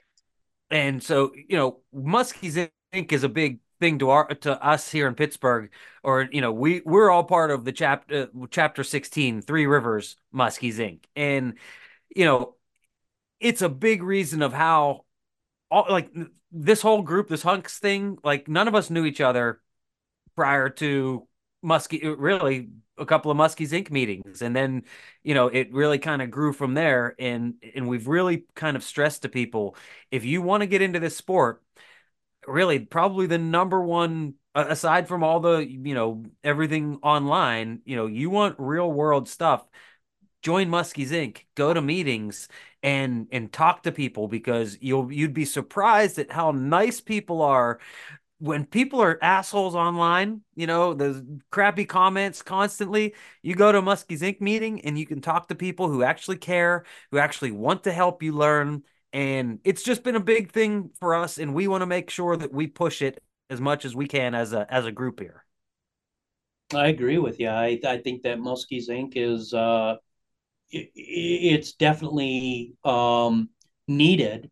Um, and I do tell people all the time because people do contact me and hey, I just moved up to Minneapolis from so and so. You know, do you know anybody I can hook up with the fish? And first thing I say is join the Muskies Inc. There, you're you're joining the club of like-minded people that have the same interest as you, and it's a great way to mentor. Um, and I, I know people that have become very, very, very good friends through that relationship through Muskies Inc. So yeah, I totally agree with you. There's a lot of upside to being part of it. Amy, how long have you been in that position now with Muskies Inc? Eight years. Um, about oh, going on eleven years. Eleven uh, years. Yep. I've been the editor for um yeah, going on eleven years. So can you can we talk a little bit about what it's like for you to be involved, you know, in the chapter and and kind of work with the magazine? Because I mean, a lot of what you know, whenever I first got introduced, it was I think it was Tony Grant at one of the Muskie shows, might have been Ohio, that talked about the importance of Muskies Inc. And I, I was I remember sitting there, kind of newly getting into this thing, and I was like, man, that sounds like something that could be beneficial. But then you you join, you start seeing these magazines, you see the calendar, and everything is just so beautifully put together when you talk about that stuff that that you guys are working on. So, you know, what's it like? What what are you, you know, what are you getting into with with that? Well, thank you for that. I appreciate that. Um, well, when I first started off, I was hired as just the editor. I was we actually went through the publishing company for the design and layout. Um, so I just was hired on um, as the editor to vet all of the content, edit all the content, make sure we're putting in quality articles, um, and to reach out to new authors as well. So like that's my goal every year is to reach out to new people. So we're not just having the same people write the same articles over and over. Um, we've connected now with Muskies Canada to try to do some cross collaboration there as well. They have articles that they'll give us and then we can kind of swap and share content that way. That's probably one of the hardest things about my job is gathering that content of like how do i keep this new? How do i keep this fresh? How do i have somebody write something that has been written how many times about this sport? Um, but when i started i was hired as just the editor and then i realized um, through Keyes Outdoors i really realized how i loved to design things because i started off literally i taught myself how to do photoshop taught myself how to do indesign. I went to the library. My dad's like i need an image I need the background removed. And I'm like, I don't know how to do that. So I went to the library, rented a or rented out a Photoshop book, learned how to do that because it was there wasn't a lot of tutorials. I mean, there was, but I guess I didn't even think of that at the at the moment of need. Um, and then through that, I just it slowly I was like, oh, I get this. Oh, I understand this. Once you know one Adobe product, it kind of crosses over to all the other Adobe products to where you're like, oh, I'm going to teach myself how to do InDesign. And I don't know if you guys remember, but we used to do an online magazine back in the day. I mean, it didn't last very long, but it just never really took off to anywhere. Um, so that's I kind of taught myself how to design a design a magazine. So then I took that to Muskies Inc. and said, "Hey, I want to bid on becoming the layout designer for the entire magazine."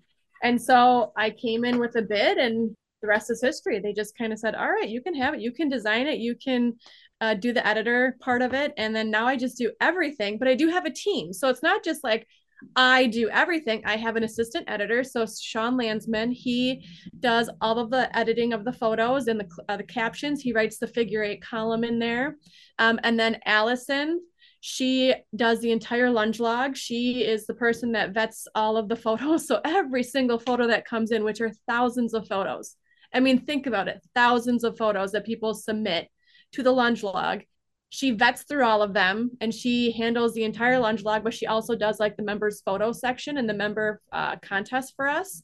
And then we have a group of volunteers that are just Muskies Inc. members that once I edit it, I send it to them for more editing in case I miss something, which I do a lot. They send it back to me. I then send it to another volunteer they send it back to me and then i send it to another volunteer so we have a good group of people that um, help us make the magazine what it is i mean there's even a section at the very end where we're now highlighting older members that have been with Muskies Inc. that have been lifetime members, and we're just kind of highlighting their successes, how they got started with Muskies Inc. And that's a strictly volunteer. So it's nice when I can count on people like Ryan when he sends in his chapter news every single month. I can depend on him to give me a nice write up with nice photos, which is really hard to do at times. But it's been it's been a lot of fun, and then that led into actually designing the annual calendar for them too. And that's a two man operation. That's just me and Allison. We do the entire the entire yearly calendar. That's a lot of that's a lot of responsibility, and that's a lot of musky musky fishing. Like you, you really dove in head first. I did. And um, yeah, I, I, definitely dove in and it's been a great learning opportunity and it's been a great growth opportunity for me too, because through that, they then asked me like, how can we grow membership? So then I was, I'm on the membership committee. And so we try to do things that will, you know, continue to help grow our membership. So this last time we did a membership drive of like a resort stay giveaway. Um, if you join Muskies Inc. or if you renew your membership, you'll be entered into a contest to uh, choose one of two resorts. So it's just, you know, a lot of back end of like working with different resorts of like, hey, you know, do you want to be part of this? Yeah, I, gotta, I appreciate you. Oh, go ahead. Sorry, Ryan. No, I, I don't want to interrupt you. I just wanted to show Amy this because I was going through some stuff this week and putting some things into frames and there was one particular Muskies Inc. magazine that yours truly made it into. And I finally got that page in a frame. And that's one of those that's things great. that I just absolutely like completely value. It's like one of those like personal achievements like, hey, I was in a Muskies Inc. magazine. This is super cool. And it's just, you know, like whenever I, I get that article every month, it's like, I, I don't want to say it's like Christmas but it it is like getting anything musky related in the mail for me is like it's just an amazing day. When that magazine shows up, that is like my wife knows that I'm going to be like gone for like a solid 45 minutes to an hour. I'm going to be reading everything I can in that in that magazine and I just you know, I want to just say like that for me and I know a lot of us like that stuff is super valued. Like we really enjoy the magazine and the calendar. Yes. and it's dude it is super cool because we've we've established so many relationships. And just talking about ryan and his his write-ups i get super jacked when i open that magazine and i see an article from ryan elizondo. I'm like i talk to ryan every single day. Like he's in the magazine. This is super cool. And it's just a neat thing to see all these guys that we've talked to and established relationships with and it's just a very cool thing that Muskies Inc. does, and you guys do an absolute amazing job with it. Well, thank you very much. And if it, if it wasn't for people like Ryan, though, um, that submit every single month, it would be really hard to fill that magazine only because, like, we depend so heavily on the chapters to let us know what is going on. You know, like, we encourage the chapters to submit their bi monthly update to us with possibly with photos or whatnot. But another cool thing about the magazine too is we give all of the chapters a free ad every single year. And a lot of the chapters don't know that to where it's like if you want to advertise an upcoming event or something, we will give you free ad space to go out to all of our members. So it's one of those hmm. underutilized things that they just they just a lot of chapters just don't use. You know who loves the magazine? Little kids when the, when that magazine comes in the mail, my girls are on it. They read it before I do. They're like, "Look at these fish. They're bigger than yours." I'm like, "Yeah, you you know that. That's fine. You know, you all gotta have something to aim for." But they love it. I mean, that, and that's exciting. I mean, kind of yeah. going back to what we talked about, getting people involved. I mean, they just consume it and love it. And it's funny to think a six year old just sitting down reading the Muskies Inc. magazine, but here we are. That's awesome. yeah, it's cool. Thank you both for the kind words. You guys don't need to blow my head up. And now, if I fail to write one, now I'm yeah. Uh, I'll be texting you. Don't worry. I'll be like, "Where is your report? Listen, What's going you, on?" You. Just, I was just thinking just about been, this month. You've just been Amied. She, put, she she just put pressure on you subconsciously. Now, oh, yeah. yeah, you just been Amied it's been so great working with you, Amy, on those. now, does it is it hard like like from your guys' end that puts that together? Do you do a lot of like you said that the chapters don't realize about the free ads and things like that. Is there a lot of communication from your end to the individual chapters or the chapter presidents or like how does that go to say hey we need content or like can you send us something or you know what's that whole process look like on your end we can only go so far. So we do, if there's any information that is really important, we have a monthly newsletter that again I create for all of the chapters that goes from the national organization down to I believe just either the chapter presidents to then send to all of their or to relay that information all to all of their members because we can't literally send a newsletter um, with the logistics of it. Like we can't just send a newsletter because they have to opt into it to all of the members. And then there's just other technical things that I not I don't fully understand how that all works. But this is how we can get that information to the chapter members is through the chapter presidents. So we do do that. It's just we're relying on those chapter presidents to then relay that information. Um, but also like whenever I do send out something, I do see like Ryan, he will share something on Facebook on the Facebook pages. So I do appreciate all of that. Um, it's just more or less like I can get the content to person A, but then they have to distribute it to everybody else. So we try our best definitely to try to get all of that information out, especially when I am needing new content for or new authors. You know, you got to keep it fresh, you got to keep it new. You you have your OGs that write all the time that are really good. If I have a question about what I, you know, like, hey, can you write about fishing uh, rivers? What do you need for that? You know, and then he'll be like, okay, great, that's great. I can write about that. I have my authors that I can rely on. Um, but there are a lot of people that have said they were going to write for me and then they just fall off the face of the earth. And I'm like, ah, crap, okay. It's one of those things to where it's like getting those good authors is, has been difficult. It's been getting better though, but it's been, yeah, it's been a little bit difficult. I think we've all, you know, picked up musky magazines and kind of seen the same types of articles over and over and over. It's tough to it's tough to really keep it fresh. Yep. And sometimes just having a new voice and having a new person can can be a difference. Yeah. Right. So if any of you want to write for Muskies Inc. magazine, please let me know. Mm-hmm. I think it's a don't all jump at once. Yeah. Here you go, Donnie. Nate's the teacher. Nate Nate can put things a little more eloquently than I can. I'm a bit of a wordsmith. How about this? If, if anybody that is listening to this has something to say about muskie fishing and they definitely want to write for a national magazine, please reach out to me because we are always looking. It doesn't, you know, we're always looking for new people, just a fresh perspective. Um, you don't have to be the best writer in the world either. Like we have people that make it sound better if you are not the best writer. So it is uh it's a team effort. So now does this I was gonna ask like well, you know, what if you're a bad writer and an even worse musky fisherman? Is that where do you fit in there? somebody you want for this? I would give you a sidebar. How about that? I gotta enough. we gotta does it have to be about musky fishing or can we get in any karaoke? Because I know we got a guy for that. Drunken karaoke.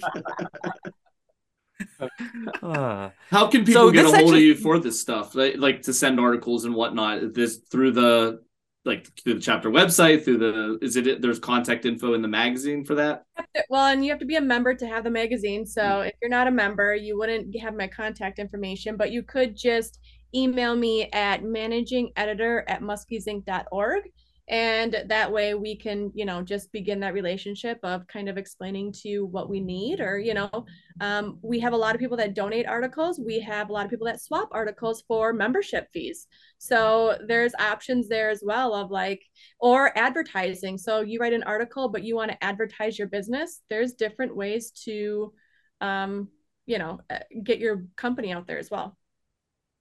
See this is another question i've always had too because like some of us you know while while we have families and we've got things you know with work and things like that sometimes it's hard to get involved but some of us kind of really want to get involved in areas that we can you know with limited time. And you know like donnie is our release director. You know i'm doing some of the membership stuff. We've got other guys that are doing some of those roles. And you know like that's an awesome thing because i guess my question is like without kind of getting into the details of this, like if somebody wants to be able to help with something is there an avenue for somebody to be able to do that to do more whatever whatever it is? Like maybe i give you an example like say for our chapter i wrote a guide on how to enter fish into the lunge log.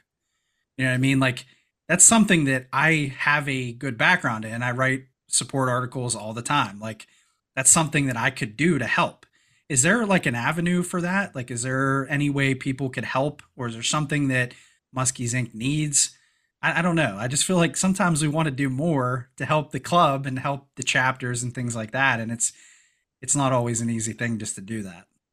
Yeah, it's definitely not an easy thing, but I can tell you every chapter in Muskies Inc., they are always wanting more people to help. So I know just with your chapter, it sounds like you're doing a great job. But if you're looking at the national level of how can we help even farther than that. I think a great contact is just reaching out to me and i can probably get you into the right you know contact for whatever it is you would want to do. If it is the magazine then i am the person you would just obviously talk to and we can have that discussion. So but i really like that idea of how to enter in a lunge log. I don't even know how to do that because i don't ever catch any fish to do that. Well i have a document for you if you ever want to see it. I'm just throwing that out there and especially with our new website too i know a lot of people have been having a couple difficulties with navigating that so that is definitely something worth exploring. Sounds how like a future the, article is, here. There you go. How much is the muskies inc. membership now? $45 i think. Hold on. Okay. I think it's uh yeah $45 for a year. Uh, a family membership is 5750 Okay. buy like two year uh, memberships and three mem- three year memberships. Because something that uh, Nate and I had talked about, you know, we have we have a big muskie show here in Western Pennsylvania called Western Pennsylvania Muskie Max. It's like it's our it's Christmas in March for all of us, and maybe even more. It's the biggest thing. My dad, we've talked about him before. He also does paintings. All right, so I have a booth doing my bucktails. I make bucktails and spinner baits. It's a hobby. It's nothing that I ever intend to turn into anything serious, but it's something I really enjoy doing. My dad, to help out, painted this awesome muskie painting by hand. Um, and I'm going to be doing a giveaway at Muskie Max for people that come and buy something at my booth. But I also wanted to do, if anybody is not registered for Muskies Inc., is not signed up, if you go at Muskie's uh, at Muskie Max and you sign up and you come over to my booth and you show that you've signed up, you know, you've got your new Muskies Inc.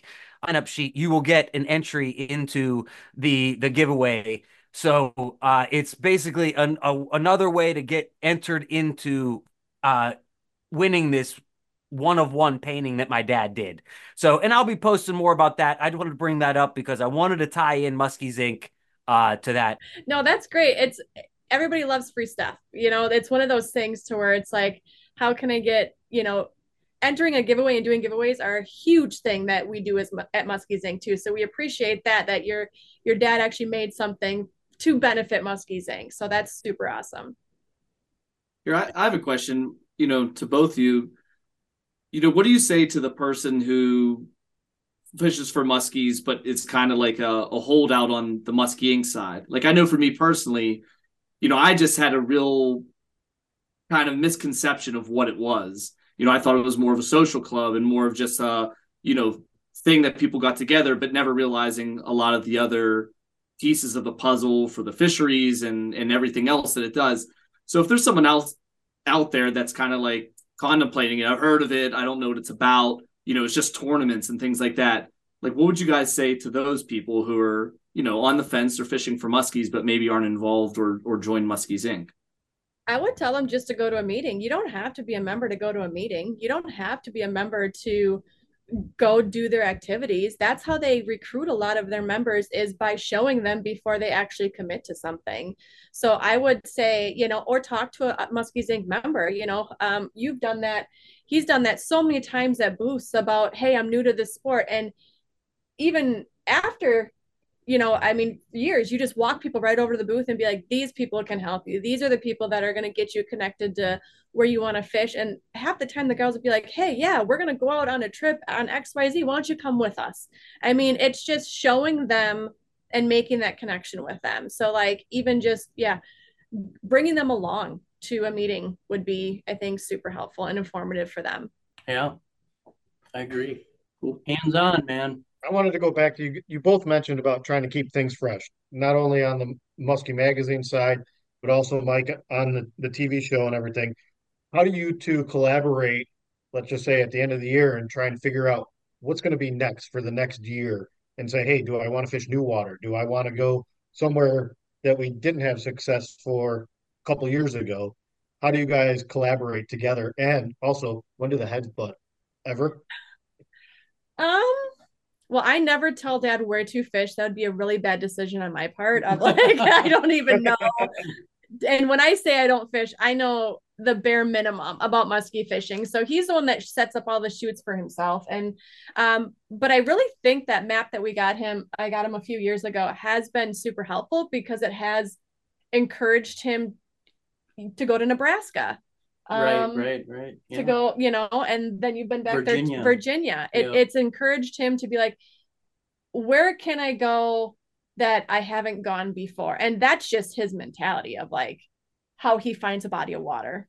Just where have I not fished before? So that's, I mean, then he just depicts it from there of how he's going to fish that body and there's there's a fine line that you gotta i i watch for because if you are constantly going to these exotic places that's not the everyday guy you know they people have jobs they got families they got you know so there's a real fine line you know between going to these very uh, you know off you know big name places out east or or you know even in the midwest but yet keeping it to where I want to be able to sit there and say, hey, if you're from Illinois, here's what northern Wisconsin is. It's only a five hour drive.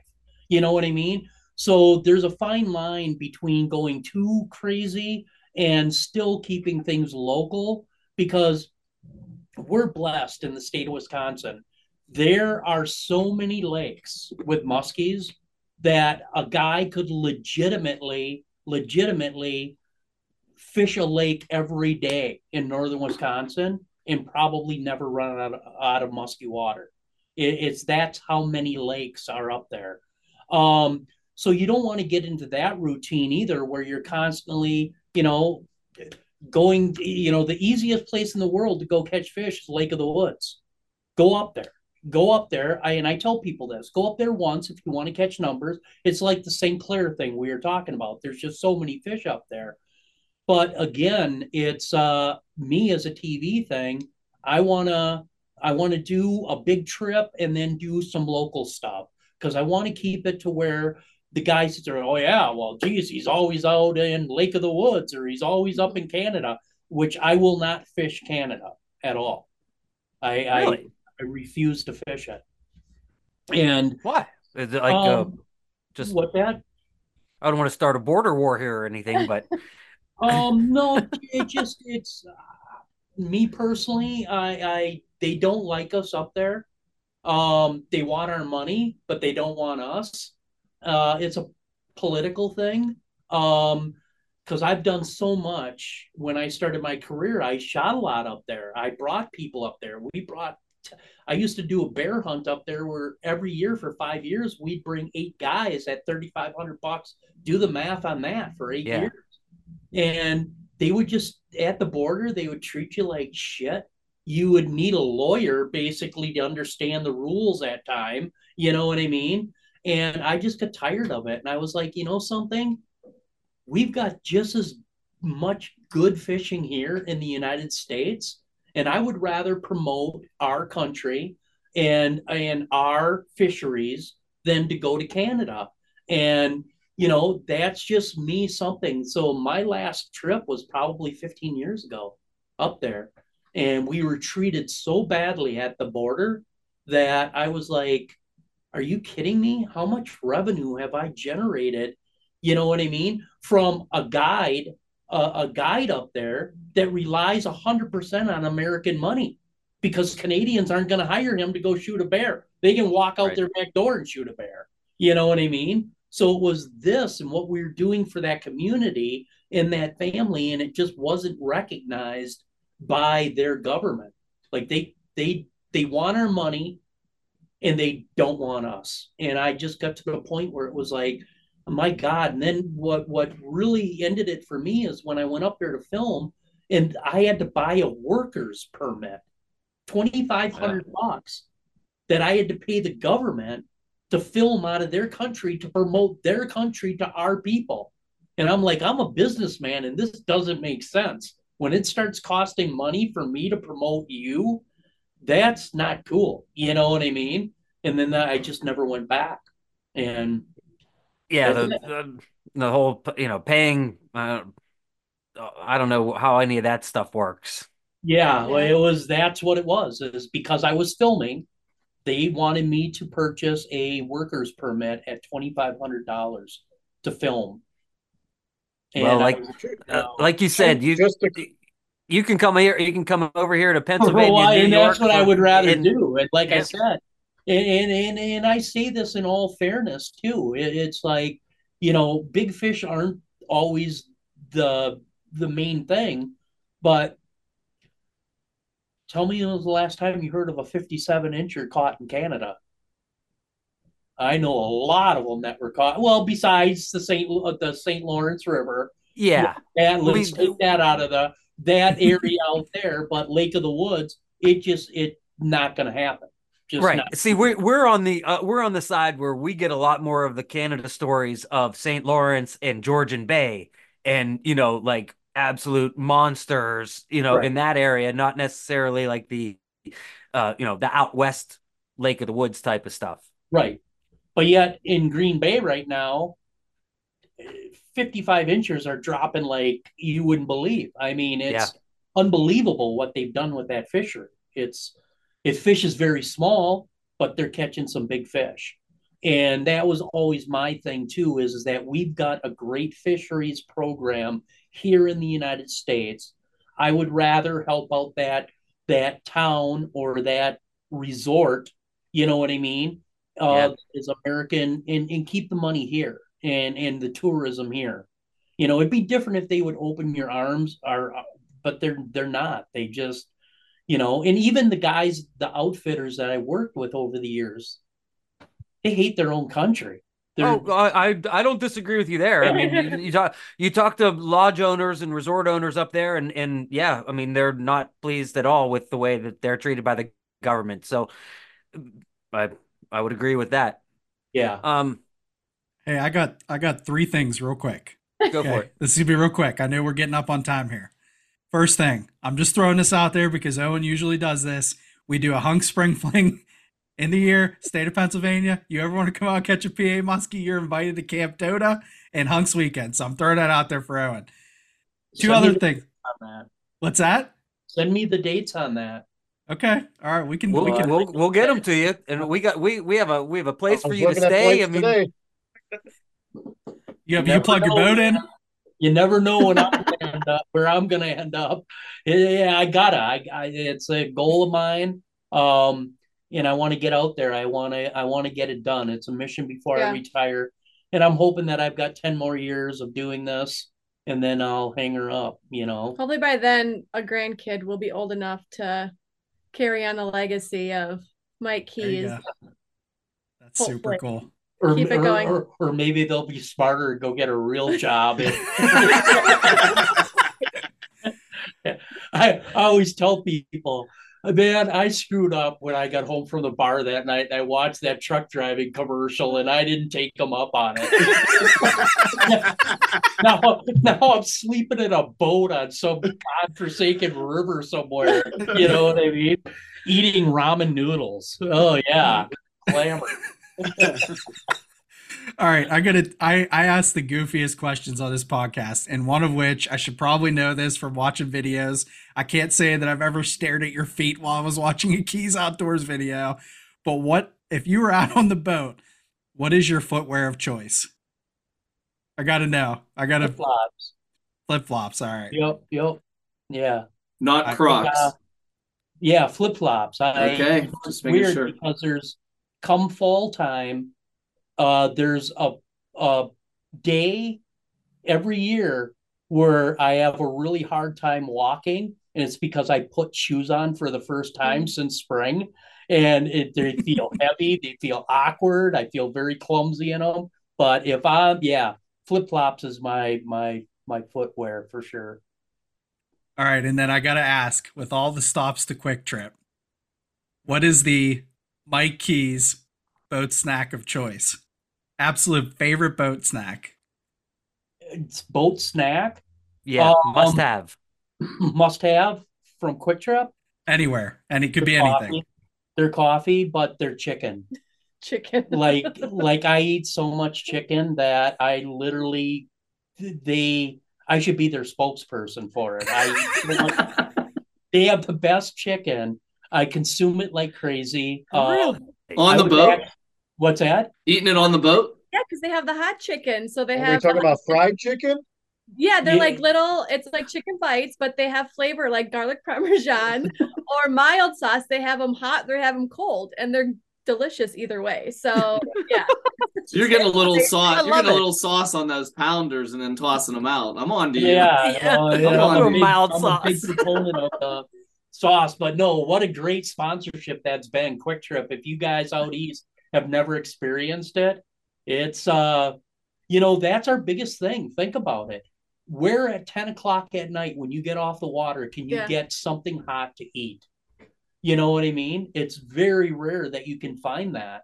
And uh, they have so many locations in the Midwest now that it just jump in there, get a hot meal, some hot coffee, um, and you're you're good to go. Gas up the boat, and you're ready to rock and roll, man. And I don't know where they find their employees, but they're like the nicest humans ever. I don't understand it, but honestly, they are so incredibly nice. They it's must be treated well as then it must be a pretty good corporation, I would yeah. think. It is. They, they treat their employees pretty well.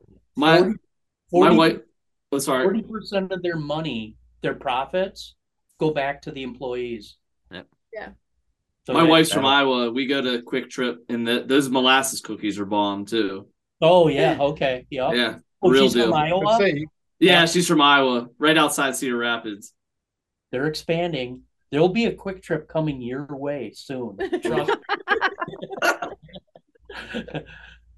She's originally from Illinois and traveling up to Wisconsin to fish quite a bit, so I frequent QuikTrip a lot.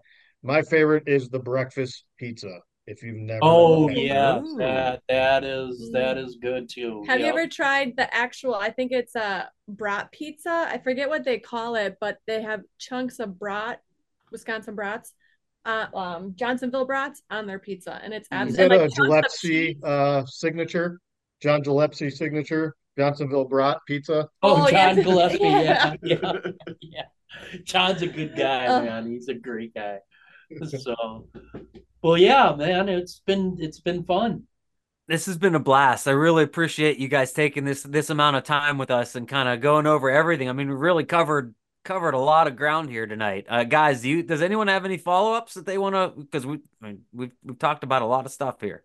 Yeah, when you when you talk about pizza with uh, Johnsonville, you pretty much covered everything.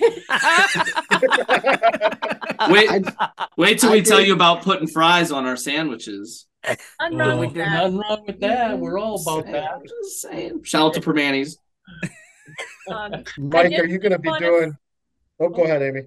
No, I just want to mention KOTV. I don't know. Um, this is our first year of not airing on a national network. We are no longer airing on Bally's. On Bally's, which was Fox. Which was Fox at the time. So this year, the only way to watch us now is on our network KOTV, which is completely free for anybody to download if you have a Roku device. Um, you just type in KOTV cha- or KOTV and our channel will pop up. You download it, no cost to you, and you get to watch nonstop fishing and hunting shows. We have John Gillespie, we have Larry Smith, we have Jason Mitchell, Keyes Outdoors, Muskie Mayhem, 10,000 Casts, The Lindard, Sportsman's Journal, Team Ultimate Outdoor Adventure. We just have a bunch of this content completely free for anybody. And so it's it's a great platform to watch nonstop hunting and fishing.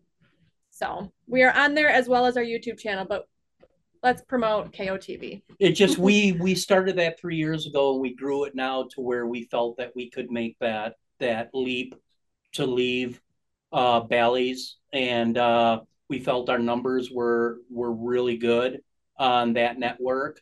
Um, we've grown it to we broke what 5.3 million views on it in three years. Um, wow. So people are digging it. We're averaging about 200,000 uh, views a month on it. So we figured that, and plus Bally's is filing bankruptcy. Yeah. So I seen it coming three years ago, and that's why we jumped out and got on the streaming thing because we knew that this is the future. This is where it's going to go. They wouldn't have seen us on Bally's. How did you guys find out about a Keyes Outdoors? YouTube. You was it YouTube? Yeah. Okay. Yeah. And we dig YouTube. Don't get me wrong. Yeah. Uh, the only thing with YouTube is I find it very annoying because they're you know right in the middle of something. They like as a producer, it's like why in God's name would you put a commercial right there? You know, right. You work. I'm sure you guys work very hard on on spacing and making sure Oh, you're, yeah. you're I filling mean, the time correctly, and and then to have some you know Viagra ad pop up there in the middle of a you know whatever. Exactly. and it, it's annoying to me as a producer because that's not what they that's not the norm. It's like, okay, your first commercial break should be 6 minutes in and then it should be another 10 minutes and then the next one and so there's these rules and then all of a sudden these guys come along go, "No, let's put that hair commercial in right there." You know, right when the guy's hooking up on a giant fish. so that's another reason why we started KOTV because it's real TV. It it you don't have those annoying banner ads coming in. Now, granted, we get paid for doing that. Which you know is what why I I, keep them on there. Yeah, but it's annoying. And uh, so yeah, no, KOTV is something you guys check out. It's free. Um, if you don't have Roku, you can do it at uh, www.kotvchannel.com and watch it online um, and stream it to your TV, and it's all free. So, and we're trying to build more content, more more musky content. Now, you know, Brad Hoppy is doing uh, Muskie Mayhem 10,000 cast. He's on yeah, we just had we had just had Chase on last week, uh, Yeah. and and talked Muskie Mayhem ten thousand casts and mentioned KOTV up Yeah, on that episode. So I mean, and and that's the cool thing about it is is when I got into the game, it was pay to play, big money to to buy airtime, big money, um, and we wanted it to where it was affordable. You know what I mean? I know what it is to sit there and go, holy shit, I got to come up with X amount of dollars just to cover my airtime, and uh, so we wanted to keep it affordable, and we're looking for new content. And uh, you know they just got to meet that that regiment of uh 28 30 because how we make our money and how we pay for the network is through advertising. So everything on a live feed every half an hour a new show has to start. You know and if you divert you're one minute over well in a 12 hour period It's gonna it's now pushing everything. it, everything's off. So it's it's uh it's a fine wheel that we have to run Mhm. here. But uh check it out, KOTV, man. That's how we would love to have everybody watch us, is because it is commercial free. Um, and as far as in our show, and uh, you're not going to get those annoying banner ads. What are the uh, the new season just started, Mike and Amy? Uh, I think you're two episodes in now. Yep. What are the air times for the new episodes? Yep. So every Saturday and Sunday on KOTV, we air at 9:30 a.m.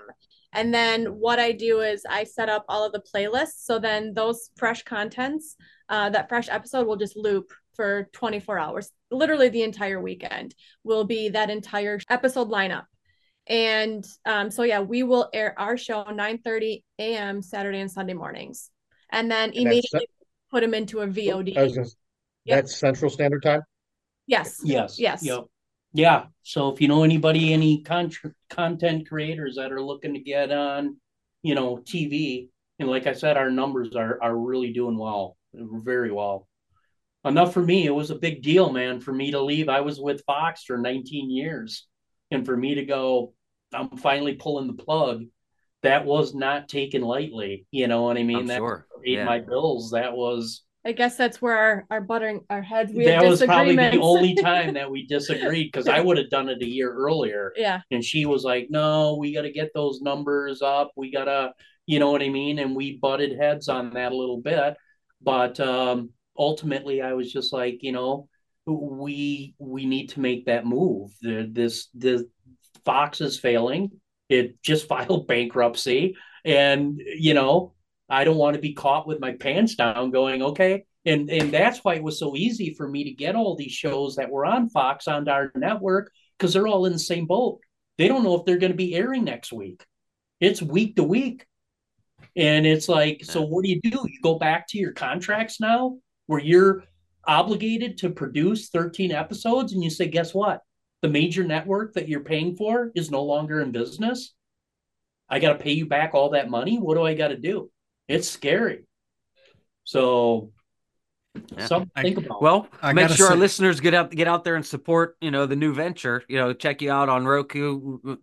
Because I know I don't have Roku at home, but I have it up at the lake, so I'll get that set up when I get up there. So I'll have to do it old fashioned way here. Yeah. We, would appreciate it for sure, I, man. I gotta say, making Saturday and Sunday mornings great again. I think a lot of us, I think, I think a lot of us grew up watching, you know, the Larry Dahlbergs and the, and that on Saturday and Sundays, and that dude that is a that is a very special thing to me because i can remember watching many many hunting and fishing episodes you know growing up on the on those types of channels so that is super cool i'm definitely going to check that out right on right and we have a great lineup too so it starts off with uh right right away at eight o'clock larry smith jason mitchell keyes outdoors john gillespie lindards uh, Sportsman's Journal, and then Team Ultimate Outdoor Adventure. If I missed one, I apologize, but it is just an, the weekend is full of new episodes. Quarter one, it's just our favorite time of year.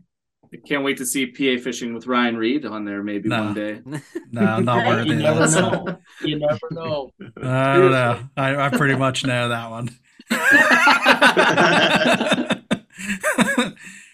well, what else? What else? Awesome. This has been freaking. Oh, go ahead, Swanky. I know yeah, you, Donnie. Before we get off here, I don't want to take up too much of, of Mike and Amy's time, but I did have one question for Mike. Is like I said, I he's like my mentor for muskie fishing, whether he knows it or not. He found out tonight. But Mike, Mike, uh, uh, the the people that listen to this podcast already know this because we've talked about it more than once. But Mike, I've had a what I would call a shit season in 2023. Pardon my French, but it was it was the worst muskie fishing season I've had since I got into muskie fishing. Even worse than my very first season doing it. Uh, so my question to you, with that preface, is number one: Have you ever had a season like that where you just just completely busted you down? You know, demoralized you, really kicked you in the you know what, if you know what I mean and uh, if you did, how did you bounce back from that? Because I, I find myself struggling right now. You know, I you do, and and I think what it is is you gotta you gotta be very resilient in this sport, and I think that's the beauty of it. Is I don't care how good you are, you are going to be humbled. It is going to put you right back in your place where you need to be, and that is you know, and if you can go in with that mindset, you know, knowing that, you know, you are going to get days where this year was a, a prime, and, and don't feel bad. You, the 2023, this was a freaking messed up year. Windows didn't mean shit. It was, it was, everything was all over. And what saved us was we would go shoot with nothing, shoot with nothing, and then all of a sudden we'd have a shoot where we'd catch um, three three parters this year. Two parters. Two parters. So which means we'd catch like seven fish, and it would be like this huge explosion of fish, and then it would be nothing, nothing, nothing. You fish the majors, the minors, the you know what I mean, all the stuff you're supposed to do. And the only other year I had like that wasn't because the fishing was bad. It was because my computer crashed and I lost a whole half a year of footage. Gone. Gone. I was on suicide watch. I mean, it would no, I mean legitimately. I was I have never felt so like empty because it was like I had all these contracts to fill oh, and oh half of my season was gone. And you know, and so as a fisherman, I think what you got to do is you just got to you listen. It's like a quarterback in the NFL You know what I mean? You throw an interception, you don't think about it. You get back up and you chuck another ball. You know what I mean? And uh, you just can't let it play heavy on your mind. You gotta you gotta just wipe it off and say, okay, the last hundred casts sucked, but this next one is to be freaking awesome. You watch. I think a lot of it is so much power, positive thinking um, that you've got to be positive on what you do. You got to be deliberate on what you do, but more importantly, is uh, you know you got you got to have an attitude to where if you are having a bad streak, the next cast things are going to change, and that's the mindset that you have. And it's like a good quarterback. You know what I mean? You know, just because you got picked off because you threw it into that deep zone, you know what I mean? Doesn't mean you're never going to throw that deep zone again. You know what I mean? You're going to go right back. And I think that that's what you got to do is keep a positive attitude and uh, always think that I'm not going to let this fish beat me. You know what I mean? I mean, my God, it's got a brain the size of a pea, for God's sakes. you know what I mean? It's like, I'm going to let this thing own me? No way you know so it's, it's all attitude you and you'll do good man you'll you know i don't let it beat me up ever i really don't i, I have bad days but i get right back on the horse and ride in there and today my mindset going is is today that shit changes. Today is the day things change. And i think that that's what it is. A lot of it is just powerful thinking. Something i was thinking about and i, I want to follow up just this last thing, and that is you had mentioned that there's a bunch of like all this footage from you back in the day that needs to be transferred over, and you know it's going to take some time. Is there one fish out of all that stuff that nobody has seen up until you know maybe that that it was only aired one time? Like, is there one fish that stands out to you? They're like, man, I wish that thing was online right now. It would go viral, or you know, people would love that. No, I don't think it's a fish as much as it is people. Um, me personally, if I could have anything, if I could go back to one day of filming and have that day back, it would probably be when when Eric Jensen was alive, because he was my mentor. He was the one that you know taught me, and to me, I would trade every big fish I've ever caught for just one more day in the boat with him. You know what I mean? So yeah. I mean, because he was that cool of a dude. That's awesome. Well, and, and it honestly, I mean, it it that shows how much musky fishing means in a lot of ways. Like how often, how can you? There's not many areas that you bond with people like that, right? Than you do in a boat chasing this stupid fish with a pea brain that you know that doesn't cooperate even when you know where they are. You know all these things. It's that's kind of what bonds friendships to me. It is. There's there's no doubt. Like I said, out of all the fish that we've caught, it never lasts more than a minute. So you know what I mean. So really, are we chasing it for just that one minute high, or is it the high of everything that goes into that one minute? And that's what it is. It's everything that leads up to that one minute. Those are the valuable times. That's the time where you sit down and you go, you think back and you go, dude, I remember we got our butts kicked, but we were all on the same page. We were all feeling the same thing. It's those emotions that money can't buy and no fish can buy. It's them are the things. And like I said, I'd trade every fish that I've ever caught for just one more day with that dude because that's what he meant to me. I wouldn't be where I am right now if it wasn't for that mentoring uh, in that relationship. And I think people have to, you got to remember that it's, it's not who you become, it's where you came from and who got you there. And, you know, never forget that. And one of the things I think that I pride myself more than anything in my career is the loyalty that I've had with my sponsors and the loyalty that they've had with me. I remember going into a garage, a garage, a one car garage stacked to the top of boxes with this crazy company called Muskie Mayhem when they were just starting. And her signing a check and her hand shaking because it's the most money she's ever spent in her life. You know what I mean? For promotion and advertisement.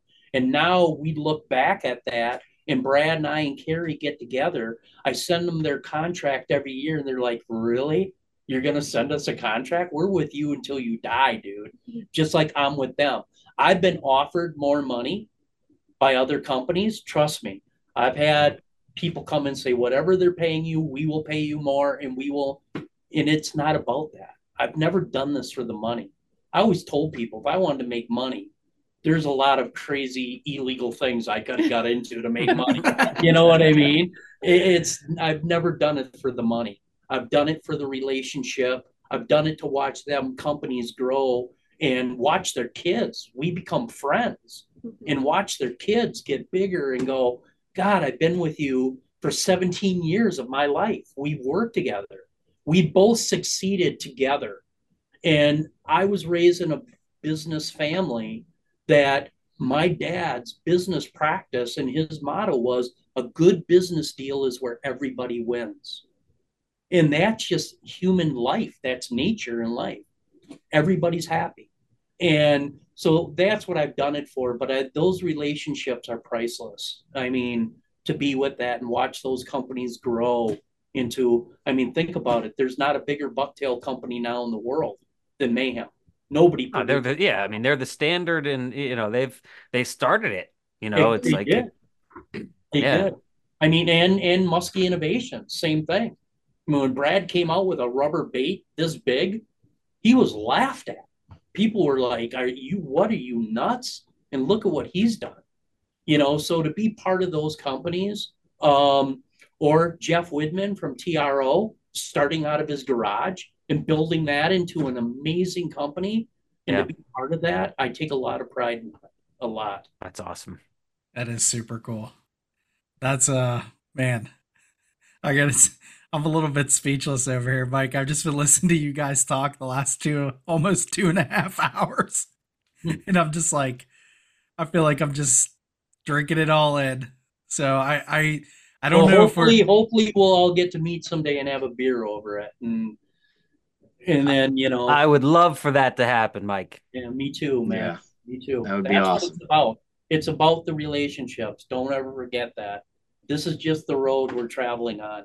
It's about everything else that leads up to it. And when I die on my bed, don't think for one minute that I'm not going to think back and think of those things. I'm not going to think about the fish I caught. Fish. You know what I mean? I'm going to think about the dudes I fished with, the places I've been, and the people I've met. And to me, that's the most important thing. Man, I can't think of a better way to sum up what kind of we all want out of muskie fishing, really. Right. I mean, it's what it is. Yeah. It really yeah. is, man. Yeah. It's beautiful. It's just the road. The fish is just the road that we travel. So, but right on. This well, has we, been a blast. Anyone, we, yeah. Anyone else? Uh, I don't want to take any any more time because I already feel bad. You guys have given us two and a half hours here, and it's been amazing. I feel like it's flown by. Uh, but anyone else? If, if uh, any other questions? Mike, anybody got uh with show season right around the corner? Chicago's starting next week. Are you going to be at the shows? People who have the opportunity to meet with you, talk. Uh, you doing any? I won't be at. Anymore? I won't be at Chicago. I don't do Chicago. Um, I, I, I just I'm so busy right now with editing, but I will be at the Milwaukee show. I'll be at the Wausau show and Minneapolis show. So I, will be at those three. I'm speaking at all three of those. Um, not Milwaukee, not Milwaukee. Uh, Wausau in Minneapolis. But um, this time of the year, we're editing, you know, so we're we're crunching, trying to get everything done and keep everybody happy. But so, by mid March, by the end of March, we're usually done, so that kind of frees it up for us to right. go to those shows. Awesome! Can't thank you both enough for you guys' time coming on. This was great. Well, thank you. This, this, was awesome. this was amazing. Like a yeah. down to or just a real down to earth talk that I, I, I think people see people on TV and they assume that everyone on TV is this like Superman and you know does everything right. But to talk to a guy like you that you know admits that hey you're not Superman and you, you know oh. that's part of that's part of the part of the beauty of it. That's that, I don't so. wear tape because I'd probably hang myself. I, I just want to say, Amy, thank you for everything yes. you're doing with Muskies Inc. Yes. You're doing a great job. That's a fantastic thing. And, and we're all very thankful to have people like you involved in, in Muskies Inc. and, and to really give us these awesome things like the magazine and the calendar. So thank you. Yes, we don't ever want to lose the paper magazine and the paper calendar. It's just that is really good to hear. So I will keep fighting for it. Not that there's ever, you know, worry about that, but yeah, I am riding that ship as long as they'll have me. So I absolutely enjoy working for them and they give me the creative freedom and I get to meet so many people through this job. I mean, I don't think I've ever met my assistant editor that I work with for the last 10 years ever in person. Ever. Wow. Which is kind of crazy to think about. The person that I took over for never met him in person. Uh, Allison never I met her in person once at a at a Muskie Expo actually. So we we met up at a Muskie Expo. But it's just crazy that with technology now we can do all these things from our homes but still build these relationships with people. So yeah, thank you guys for having us on here. This was really fun. Yeah, man, Mike, thank you for everything you've done for the Muskie world. Like the content, just all of it. You know, it's it's we're we're we're we're in the state of Pennsylvania, you know, sitting here watching Keyes Outdoors, and it's brought a lot of us together. And it's just, it's a very cool thing. And we're super thankful for all the hard work and the effort and the episodes and the content. Just thank you both for coming on here tonight and, and just having this discussion with us. It meant the world. So thank you guys very much. Yes. Thank you. Thank you. Appreciate it. Thanks thank for you. watching. All right, guys. Like I said, I'd be happy if eight guys watched. I didn't. and I didn't even care if they were relatives.